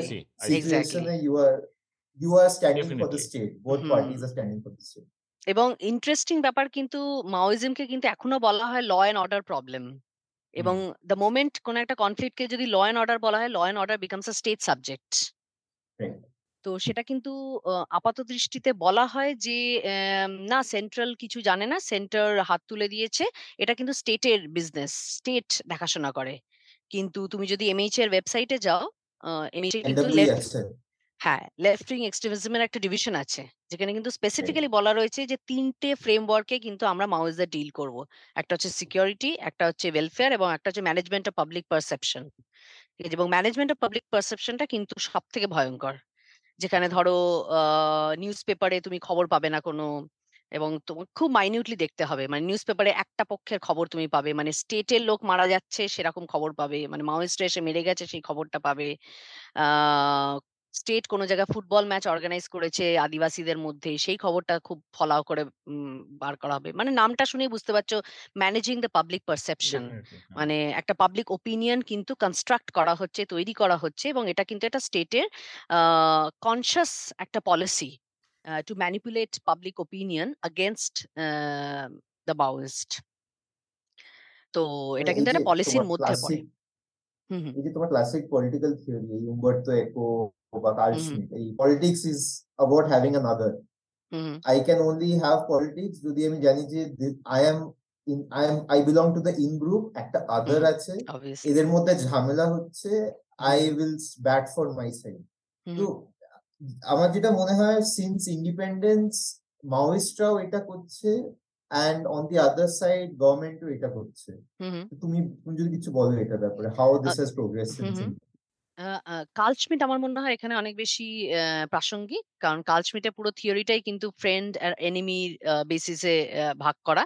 যে উম যেটার বেসিসে কিন্তু জর্জ ডব্লিউ বুশও যখন ইরাকে অ্যা ইরাকে যুদ্ধ হওয়ার আগে বলেছিল যে, "either you are with us or against us." মানে যেই তুমি আমার ফরে হবে না তার মানেই তুমি আমার এগেইনস্ট এ। মানে আ মানে আ আ কোনো নিউট্রাল গ্রাউন্ড হওয়ার কিন্তু কোনো চান্স নেই। তুমি আমাকে সাপোর্ট করছ না মানেই আমি ধরে নেব কিন্তু তুমি আমার এগেইনস্ট এ। তো এটা কিন্তু একটা খুব মানে, মানে খুব ডেঞ্জারাস একটা পজিশন। এবং সেটা কিন্তু বলা হচ্ছে যে এই পুরোটাই কিন্তু কার্ল এবং এদের এদের থিওরির সূত্র ধরেই। তো হ্যাঁ, মানে মানে ওই সাদা কালো দিক থেকে দেখতে গেলে ডেফিনেটলি মাওয়িস্টরাও যেটা করছে সেটা খুব, খুব ওই ফ্রেন্ড এনিমি জিনিসটা তৈরি করছে। স্টেট তো ডেফিনেটলি করছে। কিন্তু at the end of the day দেখতে হবে যে কারা কিন্তু এট দ্য রিসিভিং এন্ড।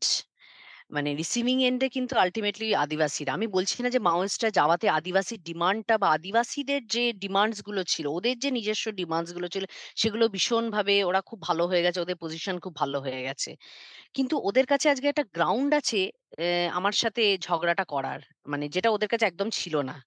ওদের কাছে কিন্তু একটা এট লিস্ট একটা প্ল্যাটফর্ম আছে যেখানে কিন্তু ও আমার সমান, সমান এসে দাঁড়িয়ে কিছু আমার থেকে চাইতে পারে। কারণ ওরা যখন ভালোভাবে বলছিল তখন কিন্তু আমি শুনিনি। কাজেই ওদের কাছে কোনো টু বি ভেরি অনেস্ট ওদের কাছে কোনো অপশন ছিল না। বাট ইট সাউন্ডস ভেরি মানে প্রো আম মানে বার্গেনিং পাওয়ার মানে সামান্য হলেও বার্গেনিং পাওয়ার হ্যাঁ, কারণ গেইন তুমি যেটাকে একটা বলে। একটা ছোট্ট এক্সাম্পল যদি আবার আমি দিয়ে মানে বোঝানোর চেষ্টা করি এক্ষেত্রে আহ, বিড়ি, বিড়ি পাতা যেটা রয়েছে না? টেন্ডু লিভস। আদিবাসীদের কিন্তু টেন্ডু লিভসটা একটা বিশাল বড় ইনকামের জায়গা। ওরা ওই বিড়ি পাকায় এবং বিক্রি করে। মানে হয়তো সারাদিনে হয়তো ১০ প্যাকেট বিড়ি তৈরি করলে হয়তো ৳৫০ পাবে এরকম। এবং ১০ প্যাকেট বিড়ি মানে এক একটা বিড়ির প্যাকেটে তুমি যদি ১০ টা করে বিড়িও ধরি, মানে প্রচুর বিড়ি পাকাতে হবে এবং সেটা কিন্তু মানে একটা ফ্যামিলির একজনের পক্ষে সম্ভব না। ফ্যামিলির সবাই মিলে সারাদিন ধরে বসে যদি বিড়িটা পাকায়, তবে কিন্তু সে at the end of the day ৳৫০ পাচ্ছে। তো এই যে ৳৫০ পাচ্ছে এটা কিন্তু আজকে মাওয়িস্টদের জন্য। এতদিন কিন্তু সে ৳৫ পেয়ে এসছে। হুম। এবং এটা কিন্তু ফ্যাক্ট। এটা আমাদের ইগনোর করলে হবে না। মানে আ I don't want to sound very romantic about the Maoist কারণ প্রচুর বেনজল তাদের মধ্যেও ঢুকে গেছে। অ্যা আমরা কিষাণজির সময় দেখেছি কি হয়েছে। অ্যা কিষাণজির পুরো একটা গ্রুপ মানে current uh political government uh in Bengal ওদেরকে সাপোর্ট করেছে এবং কীভাবে পাওয়ারে আসতে সাহায্য করেছে। against the left front government পুরো পুরো ওই এরিয়াটাকে একদম হাতে তুলে দিয়ে দিয়েছিল। যে হ্যাঁ, এখানকার ভোট আপনিই পাবেন আর কি কাইন্ড অফ। তো এবং অনেকে এরকম রয়েছে এবং মানে আমার নিজস্ব ইন্টারভিউ রয়েছে এবং অনেকে যেখানে বলেছে যে কীভাবে আরকি অ্যা বলেছে যে তুই যদি মানে আমাদেরকে না সাপোর্ট করিস তাহলে কিন্তু তোকে আমি মাও বলে জেলে ঢুকিয়ে দেব। এবং এখনকার অনেক এমপি আমি নাম বলতে পারব না। কিন্তু তারা কিন্তু এটার সাথে যুক্ত ছিলেন। মানে তারা কিন্তু গিয়ে বলেছেন যে, "হ্যাঁ, তোকে কিন্তু এখানে নাম লেখাতে হবে আমাদের পার্টিতে। না হলে কিন্তু এই যে তোকে জেলে পুরে দেবো তুই কিন্তু আর কোনোদিন দেখতে পাবি না। আ বাইরের আলো দেখতে পাবি না।" তো মানে আ এরকমভাবে জিনিসগুলো হয়। তো বেনজল তাদের মধ্যেও আছে। আমি কিন্তু আমি বলছি না যে তারা একদম সাধু। তাদের মধ্যে কিছুই হচ্ছে না, কিছু কোনো ব্যাপার নেই। কারণ কিষাণজিকে যেভাবে ধরা হয়েছিল, কিষাণজি অনেক বেশি মিডিয়া ফ্রেন্ডলি হয়ে যাচ্ছিল। অনেক বেশি হয়তো মাওয়িস্টদের মধ্যে ওরাও চেয়েছিল যে to get rid of. Uh হতে পারে। That also is a theory which is plausible. কিন্তু অ্যাট দ্য সেম টাইম এটা মানতে হবে যে এই জিনিসগুলো কিন্তু হয়ে এসছে। এদের কিন্তু exploitation হয়ে এসছে এবং এদের এবং এদের exploitation এখনও হচ্ছে। মানে আমরা আমরা কোভিড এর সময়তেই দেখেছি, এরকম অনেক ভিডিওস বেরিয়েছিল যেখানে অনেক হাই রাইজে কীভাবে মানুষজন বাড়ির কাজের লোকের সাথে কথা বলছে। ঠিক আছে? তো এই ডেইলি হিউমিলিয়েশনটা কিন্তু ওদের কাছে একটা রিয়ালিটি। আমরা কিন্তু ওদেরকে মানুষ বলে ভাবি না। একদমই ভাবি না। কারণ আমাদের কাছে তারা কিন্তু আদিবাসী, আদিবাসী মানেই এই সিভিলাইজ নয়। কারণ আমরা তো আবার বেশি শিক্ষিত, আমরা বেশি সিভিলাইজড। হ্যাঁ, ভীষণভাবে আমরা মনে করি এবং আমরা ভীষণভাবে ইন্টারনালাইজ করে ফেলেছি যে আমরা আমরা রবীন্দ্রনাথ পড়ি বলে আমরা ভীষণ হ্যাঁ, শিক্ষিত। অথচ অথচ আগন্তুকের। হ্যাঁ, কিন্তু এটা রিয়ালিটি মানে হ্যাঁ। মানে যখন ওই দিল্লিতে যে রায়টটা হলো সেখানে দুজন মুসলিম ছেলেকে পিটিয়ে এই কারণে মারা হলো কি তারা জনগণ গাইতে পারছে না বলে। ঠিক আছে? মানে রবীন্দ্রনাথের নামেই রবীন্দ্রনাথকে মারা মেরে ফেলা হলো। তো হ্যাঁ, আমরা নাকি সিভিলাইজড অথচ হ্যাঁ। ওরা আনসিভিলাইজড। তো এরকম একটা ব্যাপার আরকি। মানে আরও খুব ফিলোসফিক্যাল ভয়ংকর লাগল। হচ্ছে যে এখন একটা মানে র‍্যান্ডম মিডল ক্লাস হয়তো এটাকে সাপোর্ট করবে যে হ্যাঁ, মানে মানে গাইতে পারে না মেরে যে কি কেমন খারাপ হ্যাঁ। অ্যা মানে। আরও আরও পারভার্ট একটা জায়গায় আরকি। হ্যাঁ, কারণ লেজিটিমেসিটা অনেক উপর থেকে আসছে। হ্যাঁ। এটা ইন্টারেস্টিং আমি ভাবছিলাম সেই আমি কলেজে পড়াকালীন একটা খুব ভালো সিনেমা বেরিয়েছিল। কানামাছি যেখানে এই সেম জিনিসটা দেখিয়েছিল। How uh, a government in Bengal came to power by co-opting Maoists and extremists. And interesting জিনিসটা হচ্ছে এই সিনেমার ডিরেক্টর ছিল রাজ চক্রবর্তী যিনি এখন এমএলএ তৃণমূলের হয়ে যাই হোক।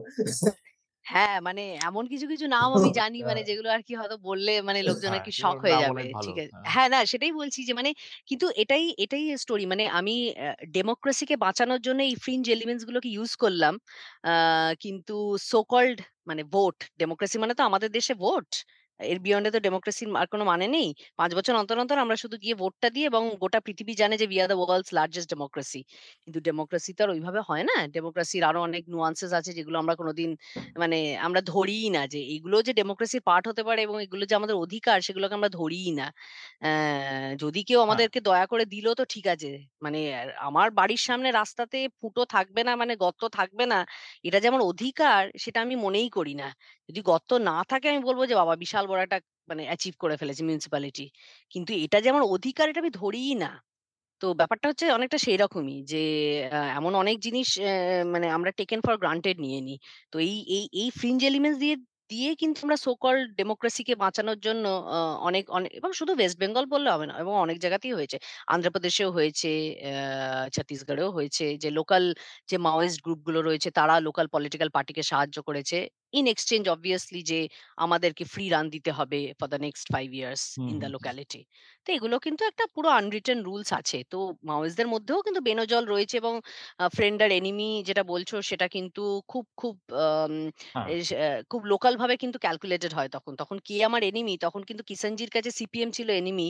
যার ফলে তার ফ্রেন্ড হয়ে গিয়েছিল কিন্তু মমতা। মমতা ব্যানার্জি। তো তো তারাও কিন্তু খুব ভালোভাবে ক্যালকুলেট করে এই জিনিসগুলো। কারণ যারা পলিট ব্যুরোতে বসে রয়েছে তারা কিন্তু ভীষণ শিক্ষিত। আমাদের কিন্তু ইগনোর করলে হবে না। তারা কিন্তু আলটিমেট মাথা।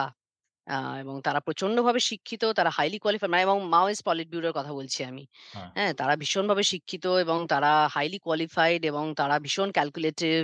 তারা জানে কীভাবে কোনটা করতে হয় এবং কোথায় কোনটা করতে হয় যে কিন্তু তোমার কি মনে হয় যে মানে এরা যতক্ষণ মানে ওই ফ্রিঞ্জদের নিয়ে কাজ করছে মানে they are hmm. Doing maybe something কিন্তু এ এদের যদি মানে পাওয়ারটা যদি আরও একটু বেশি ধরো স্টেট সাপোজ মানে আমি জাস্ট অ্যাজিউম হুম। করছি কোনো স্টেট লেভেলে যদি গভর্নমেন্ট পাওয়ার চলে আসে তাহলে যে। টোটালিটারিয়ান যে ফান্ডামেন্টাল যে এদের আইডিওলজি সেটার একটা। সমস্যা বা একজনের ওপর অনেক ক্ষমতা এবং সেখানে পাওয়ার ইকুয়েশন সেই। জিনিসগুলোর সমস্যা হয়তো মানে এক্সিস্টিং ডেমোক্রেসি যেটা হয়তো প্রচণ্ড হুম। স্টিল মানে you can talk about things মানে এই দুটো কম্পারিজনে তোমার কখনো মনে হয় যে। বা তুমি যখন ওদের ওদের সাথে কথা বলেছ বা তোমার। ওখানে হয়তো লোকাল একটা ধরো সাব। সাবস্ট্রাকচার অলরেডি এক্সিস্ট করছে আরকি। মানে হুম, হুম। একটা অলিখিত। সরকার চালাচ্ছে ওরা হুম, হুম, সেইখানে ব্যাপারটা কীরকম কম্পেয়ার টু। আউটসাইড? আর তোমরা কোনদিন বিড়ি খেয়েছো? হ্যাঁ, বিড়ি টুকটাক খেয়েছি আচ্ছা। না মানে আমি আমি ভাবছিলাম যে মানে এমন কোন জিনিস যেটা আমরা টেস্ট করিনি, তাহলে সেটা খারাপ কি ভালো কি করে বুঝব? হ্যাঁ। আমি যদি মানে খুব ডেভিলস অ্যাডভোকেট হিসেবে প্লে করি, আমি ওদের হয়ে কথা বলছি এরকম নয়। আমি জাস্ট মানে মানে I am trying to understand যে লোকেরা কি ভাবে। হ্যাঁ। কারণ আ মানে আমি ধরেই নিচ্ছি যে ওরা অথরিটেরিয়ান হবে এবং মানে ওদের মধ্যে কোনো কিছু থাকবে না। ওরা উম এলে তো এটা হবেই। এটা কিন্তু আমার পারসেপশন। এটা নাও হতে পারে। কারণ uh so called democracy through দিয়ে তো অনেকেই এলো। আমরা দেখলাম মহারাষ্ট্রে কীভাবে সরকার বদলে গেল। একটা পার্টি এলো এবং অন্য পার্টির লোকেরা কিনে নিল। এটা কি খুব ডেমোক্রেসি হলো? আ আ তো আমি আমি একদম আর্গুমেন্ট করছি কিন্তু হ্যাঁ? মানে হ্যাঁ, মানে আমি কিন্তু ডেফিনিটলি। পরে কথা বলছিলাম। Just trying to definitely. Understand যে মানে আমার কাউন্টার এক্সাম্পলটা হচ্ছে মানে ইফ ইউ লুক ব্যাক মানে ধরো চায়না ফর এক্সাম্পল মানে hmm, hmm. Not not right now but maybe hmm, at hmm. Some point cultural revolution for example hmm, সেখানে hmm. একটা তো ওরকম ব্যাপার তো তুমি বলতেই পারো মানে সেটা যারা বলতে পারে যে ওই ওই জিনিস ওরা এখানে আনতে চাইছে আরকি। মানে সেখানে তুমি কীরকম আ মানে কি? চায়নাতে কি খারাপ হয়েছে? মানে কালচারাল রিভলিউশন এর না কালচারাল রিভলিউশন এর বা ধরো। এবার ওভার কালেক্টিভাইজেশন এর যে যে সমস্যাগুলো যেগুলো আমরা। জানি। ফ্যামাইন বা একের পর এক. ফ্যামাইন, গ্রেটলি ফরওয়ার্ড বা কালচারাল রিভলিউশন হ্যাঁ, মানে পুরো a complete failure. Uh, cultural revolution was a complete failure, and to some, China এখন economically এত advanced. We have to hmm, hmm. thank Deng Xiaoping to a large extent. হুম, হুম। মানে Xiaoping মানে China still মানে it's hard to say মানে এইখানে একটা ব্যাপার different creature still মানে ওই সময়কার একটা ফান্ডামেন্টাল জিনিস হচ্ছে universal education and health care মানে যেটার। ফান্ডামেন্টাল জিনিস মানে অমর্ত্য সেনের বিভিন্ন কাজে বলেছে যে মানে হুম, গিভিন দ্যাট যে ওই ফ্যামাইনগুলো হয়েছে আর ওই ওই। একই সাথে ওই ডেভেলপমেন্টটা হয়েছে মানে। গ্রাউন্ড লেভেলে আর। ইন্ডিয়াতে যদি ক্যালকুলেট করা যায় প্রত্যেক সাত বছরে একই লোক মারা যায় আর কি ওই প্রত্যেকটা ফ্যামাইনের সমান।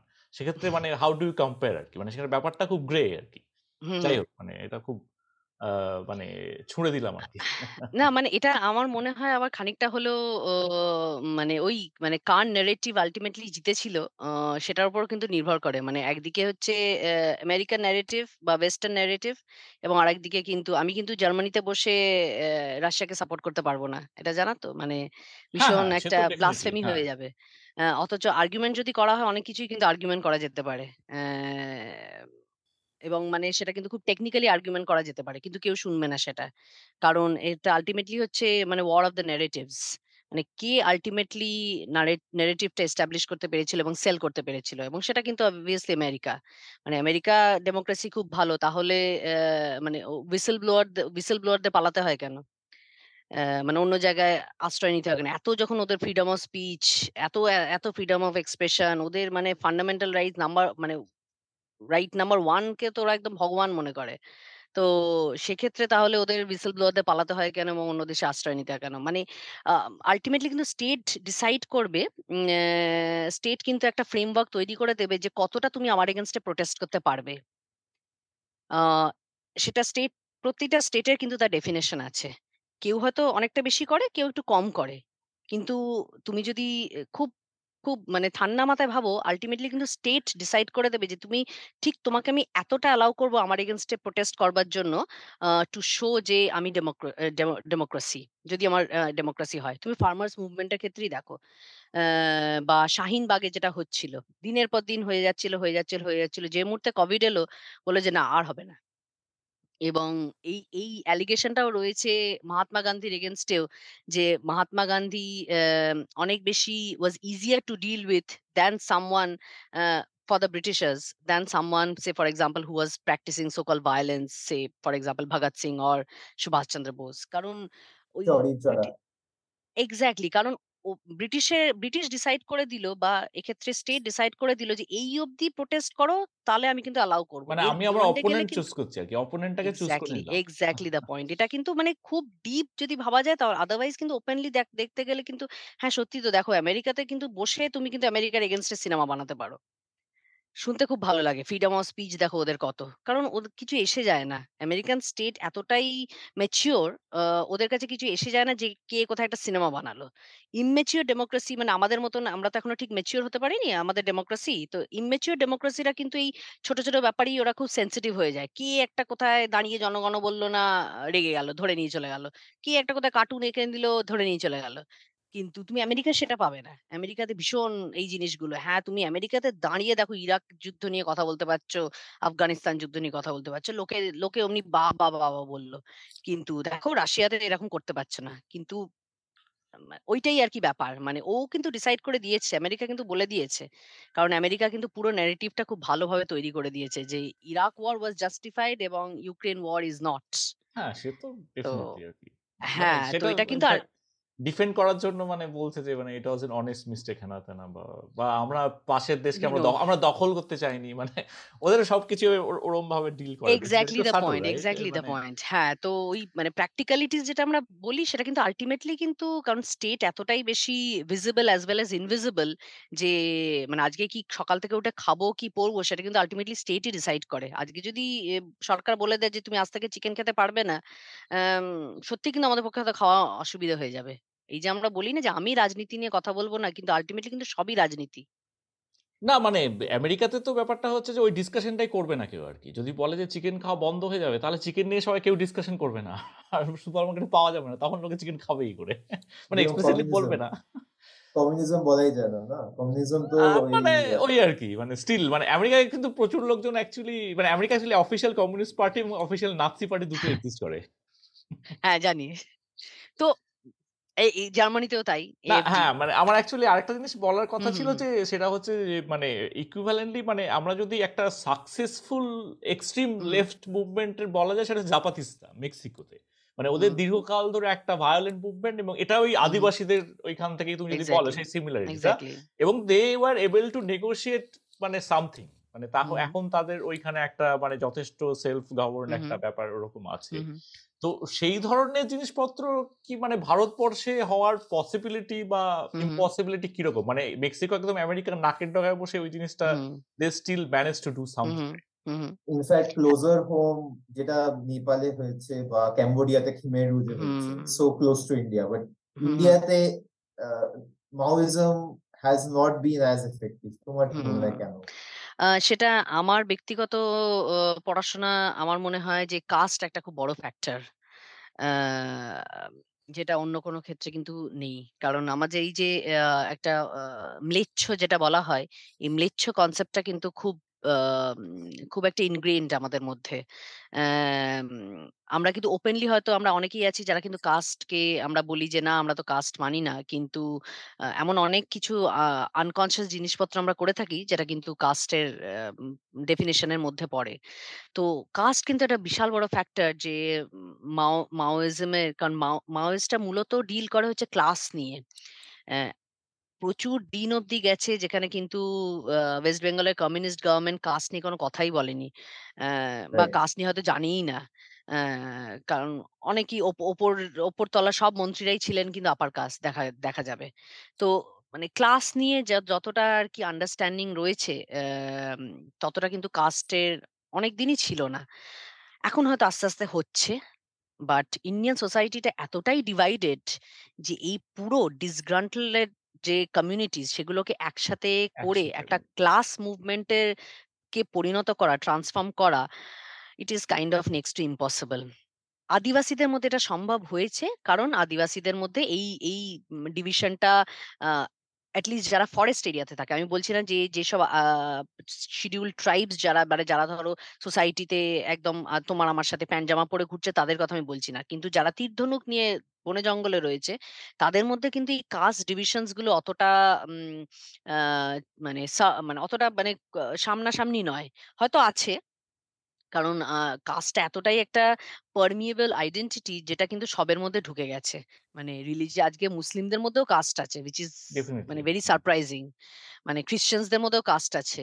মানে was আ মানে টিপিক্যালি হিন্দু একটা জিনিস সেটা কিন্তু অন্য রিলিজনে ঢুকে গেছে, অন্য আদিবাসীদের মধ্যে ঢুকে গেছে। হ্যাঁ, ভীষণ, ভীষণ কাস্ট পুট হ্যাঁ, এবং যদি কেউ হাই কাস্ট এর হয় তারা কিন্তু মানে সেটা ছাড়বে না। আ মানে তারা কিন্তু রেখে দিতে চাইবে। এবং মানে ফানিলি আইরনিক্যালি লো কাস্ট যারা তারাও কিন্তু আজকাল লো কাস্টটাকে ছাড়তে চায় না। কারণ প্রচুর ওয়েলফেয়ার পাওয়া যায়, ওয়েলফেয়ার স্কিমস। ঠিক আছে? অনেকে মানে কিন্তু আবার লোয়ার কাস্টে পরিণত হয়ে যায়। মানে ওই হ্যাঁ, যেটা হ্যাঁ। প্যাটেল মুভমেন্ট এইসব তো আমরা দেখেইছি আরকি ওবিসি এক্সাক্টলি এবং সেটা কিন্তু মানে এখনও হয়। মানে মানে ওই শুধুমাত্র যে বইতে পড়েছি এরকম কিন্তু নয়। মানে সেটা রীতিমতো হয়। মানে মানে মানে হঠাৎ করে দেখছি যে মানে আপার কাস্ট ছিল এতদিন যে মানে সারনেম বদলে লোয়ার কাস্ট হয়ে গেছে। কি না সে একটা চাকরিতে কোটা পাবে বলে। তো এতটাই ডিভিশনটা এতটাই ইনগ্রেন্ড আমাদের এই কাস্টটাকে নিয়ে যে, যেকোনো রিলিজিয়ন এর মধ্যে এই পারমিয়েবল আইডেন্টিটিটা ঢুকে গেছে। আ যার ফলে হয়তো এটাকে পুরোপুরি একটা ক্লাস মুভমেন্টে ট্রান্সফর্ম করা পত পক্ষে এই মুহূর্তে হয়তো ইজ নট পসিবল। হ্যাঁ, যদি একটা কিছু কাস্ট ক্লাস কম্বিনেশনে কিছু ওরা ভাবতে পারে প্রবাবলি ওভার দ্য ইয়ার্স হয়তো, হয়তো হতে পারে। কিন্তু মানে সুদূর পরাহত যাকে বলে মানে it's it's kind of impractical. আমার একটা শেষ প্রশ্ন ছিল। তোমার। তোমার বইতে পড়েছি। খুব আমি আমার ইন্টারেস্টিং লাগল। তুমি বলেছ তোমার বইতে যে তুমি প্রেসিডেন্সিতে পড়াকালীন দীপাঞ্জন রায়চৌধুরীর সাথে খুব ইন্টারেক্ট করেছ। মানে। দীপাঞ্জন রায়চৌধুরী আমার মনে হয় is a criminally underrated author. মানে আমি ওনার বই পড়েছি। হুম। লেখা সাহিত্য খুবই সুন্দর। আর অসীম চ্যাটার্জিকে তো আমরা সবাই দেখেছি। টিভিতে। উনি একটা সময় স্পেশালি সিঙ্গুর নন্দীগ্রামের সময় রেগুলারলি টিভিতে আসতেন। হ্যাঁ। কাকা, কাকা হুম। কাকা। তোমার এক্সপিরিয়েন্স নিয়ে যদি বলো। হুম। সাথে মানে প্রেসিডেন্সিতে অতটা আমি ইয়ে নই। টু বি অনেস্ট আমি যখন ফিল্ড ওয়ার্ক যাই তখন আমি আ আরকি আলাপ হয় ওনার সাথে। তো টু বি অনেস্ট দীপাঞ্জন বাবু কিন্তু not very well respected among the hardcore Maoist. আ এটা হ্যাঁ, কারণ উনি যেহেতু মুভমেন্টটাকে ছেড়ে নকশালবাড়ি ছেড়ে উনি চলে যান বিদেশে পড়াশোনা করতে চলে যান এবং তখন একটা ভীষণ, ভীষণ একটা সময় ছিল যে মানে ওনার যাওয়ার কথা নয় আর কি মানে হি শুডন্ট হ্যাভ গন। তো যার ফলে এরকম অনেক হার্ডকোর মাওয়িস্ট রয়েছে যারা কিন্তু ওনাকে একদমই পছন্দ করেন না টু বি অনেস্ট। বাট উনি মারা গেছেন আমি যতদূর জানি। হ্যাঁ। হ্যাঁ, তো খুবই ভালো মানে আমি যখন কথা বলতে গেছি তখন উনি অলমোস্ট বেড রিডেন। উনি ওনার মুভমেন্ট ভীষণই রেস্ট্রিক্টেড হয়ে গিয়েছিল। কিন্তু আমার যেটা মনে হয়েছিল ওনার মধ্যে ওই দুঃখটা এখনও রয়ে গেছে যে কেন এরা আমাকে নিজেদের মনে করল না। এটা উনি বারবারই আক্ষেপের সাথে বলেছেন। কারণ মুভমেন্টটার প্রতি ভালোবাসা ওনার রয়েছে, ভীষণভাবেই রয়েছে। কারণ আদিবাসী এক্সপ্লয়টেশন এগুলো নিয়ে সবাই কথা বল মানে যেকোনো সেন মানুষই আমার মনে হয় কথা বলতে রাজি হবে। কোনো পক্ষ না নিয়েই। তা সেই সূত্র ধরেই উনি এখনও উনি মানে আরকি তখনো আ ভীষণভাবে আক্ষেপ করেছিলেন যে, "কেন এরা আমাকে আপন মনে করল না?" কিন্তু ওনার পরিস্থিতিটা এমন ছিল সেই সময় যে ওনাকে যেতে বাধ্য হয়েছিল। অসীম চ্যাটার্জি পলিটিক্যালি ভীষণ, ভীষণ smart. No doubt about it. তো হ্যাঁ, ডেফিনিটলি এন্ড যখন কাম লেফট ফ্রন্ট এর এ শেষের দিকে তখন একটু উনার প্রবলেম হয়ে গিয়েছিল। মানে উনি একটু অন্য ধরনের কথাবার্তা বলতে শুরু করে দিয়েছিলেন। কিন্তু এখন আবার দেখছি অনেক প্রেস কনফারেন্স কিন্তু মোহাম্মদ সেলিমের পাশে বসে প্রেস কনফারেন্স করছেন এবং ইয়ে করছেন। সেটাও দীপঙ্কর বাবু মানে সিপিআইএমএল যেটা দীপঙ্কর ভট্টাচার্যর যে পার্টিটা, তারাও কিন্তু তখন তৃণমূলকে সাপোর্ট করেছিল এবং তারাও দেখছে আস্তে, আস্তে এখন তাদের আ সো কল ডিসকোর্স বা ন্যারেটিভ যেটাই বলো সেটা কিন্তু বদলাচ্ছে। তো খুবই ভালো। আ এরা আইডিওলজিক্যালি ভীষণ মোটিভেটেড আ এবং দ্য ভেরি ফ্যাক্ট যে এত ব্রিলিয়ান্ট স্টুডেন্টসরা আ পড়াশোনা ছেড়ে দিয়ে ক্যারিয়ার ছেড়ে দিয়ে মানে they could have done so much. Hmm, মানে I am sure they have done so much for the society.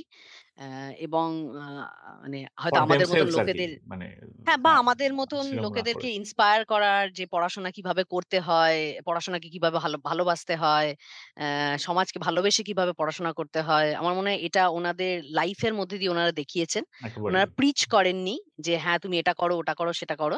উনারা ওনার লাইফের মধ্যে দিয়ে দেখিয়েছেন। বাট হ্যাঁ, they could have done so much এবং এই স্যাক্রিফাইস টা কিন্তু খুব রোমান্টিক্যালি আ মানে এখনও ইয়াং জেনারেশন ভালোবাসে। যার জন্য এখনও সিনেমা হয়, এখনও বই লেখা হয়, এখনও কবিতা হয় এবং এখনও হয়তো আমরা আলোচনা করছি। তো এই যে একটা সুপ্রিম স্যাক্রিফাইস অফ ডেথ এটা কিন্তু মানুষের কাছে রোমান্টিক্যালি ভীষণ সেন্সিটিভ একটা ব্যাপার। যে হ্যাঁ, একটা কজের জন্য মানুষ প্রাণ দিতে রাজি। আ এটা কিন্তু মিডল ক্লাস আ ফ্যামিলির কাছে বিশাল বড় একটা জিনিস। দেখো ও কিন্তু প্রাণ দিয়ে দিল। মানে আমাদের মানে লিভিং রুমে বসে কথা বলতে আমাদের খুব ভালো লাগে জিনিসটা। কিন্তু এটা কিন্তু একটা long live respect long live Samaresh Majumdar, long live on exactly, exactly, Animesh exactly. কেটে গেল।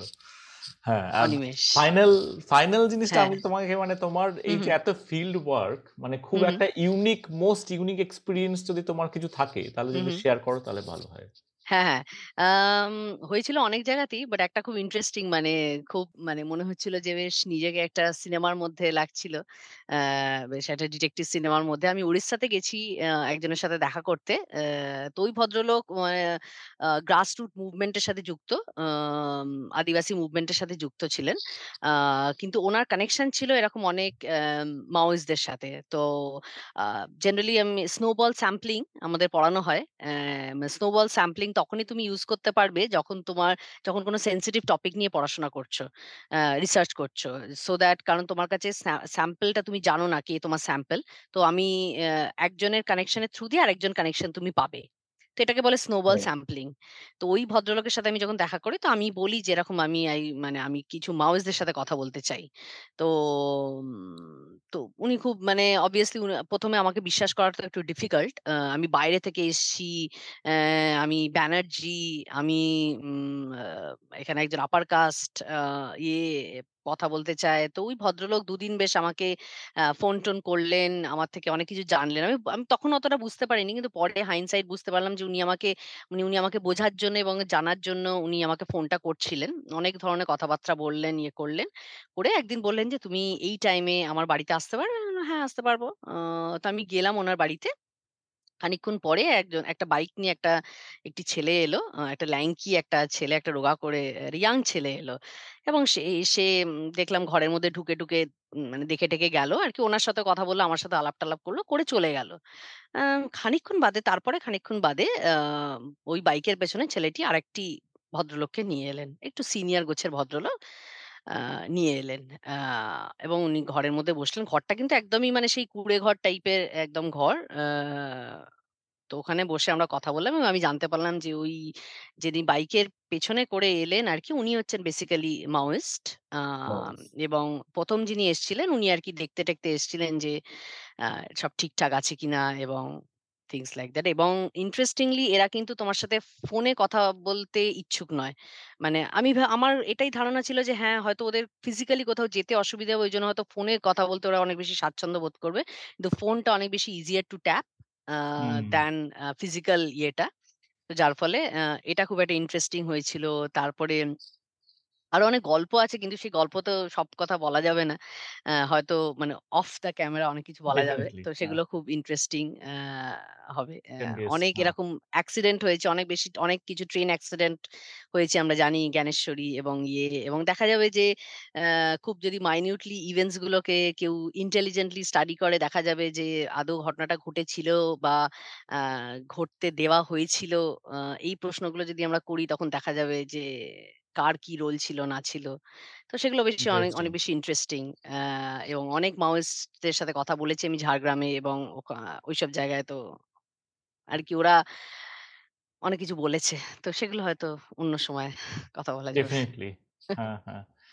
হ্যাঁ, আই গেস তাহলে আমরা এখানেই মোটামুটি র‍্যাপ আপ করতে পারি। খুব খুব ইন্টারেস্টিং আলোচনা হলো আরকি। আর খুব রিলেভেন্ট। টপিকে তোমার যে এত ভাস্ট এক্সপিরিয়েন্স ফিল্ড ওয়ার্ক এর খুব হুম, মানে খুবই ইউনিক আর কি মানে খুব কম লোকের মধ্যে এগুলো থাকে এবং এটা এতটাই সর্ট অফ একটা মানে রিস্কি জোন মানে যেই জিনিসটা। সর্ট অফ মানে এইভাবে খোলাভাবে কথা বলার খুব একটা তো সুযোগ হয় না বা বোথ সাইডস দেখা যেটা আমরা কনস্ট্যান্ট একটা মিডিয়া ফিডব্যাক পাচ্ছি। তো thanks a lot for your time. তোমার বইটা ডেফিনেটলি আমরা সবাইকে রেকমেন্ড করব। যে। নতুন একটা পার্সপেক্টিভ পাওয়ার জন্য। Thank you for your time এবং মানে for agreeing to do this. তো সেটাও একটা খুব মানে I am grateful. Definitely happy to be হ্যাঁ। ঠিক আছে। ভালো থেকো। আশা করি কলকাতায় যখন আসবে তখন হয়তো কখনো নিশ্চয়ই, নিশ্চয়ই। আড্ডা হবে আর কি নিশ্চয়ই, নিশ্চয়ই, নিশ্চয়ই। এবং তখন ওই ওই সব গল্পগুলো করা যাবে। একদম। সেগুলো আমি খুবই শুনতে ইন্টারেস্টেড। হ্যাঁ. অফ দ্য একদম, একদম, একদম। চায় পে চর্চা করা যাবে তখন। ঠিক আছে। Okay. Take care. Bye. Okay, bye.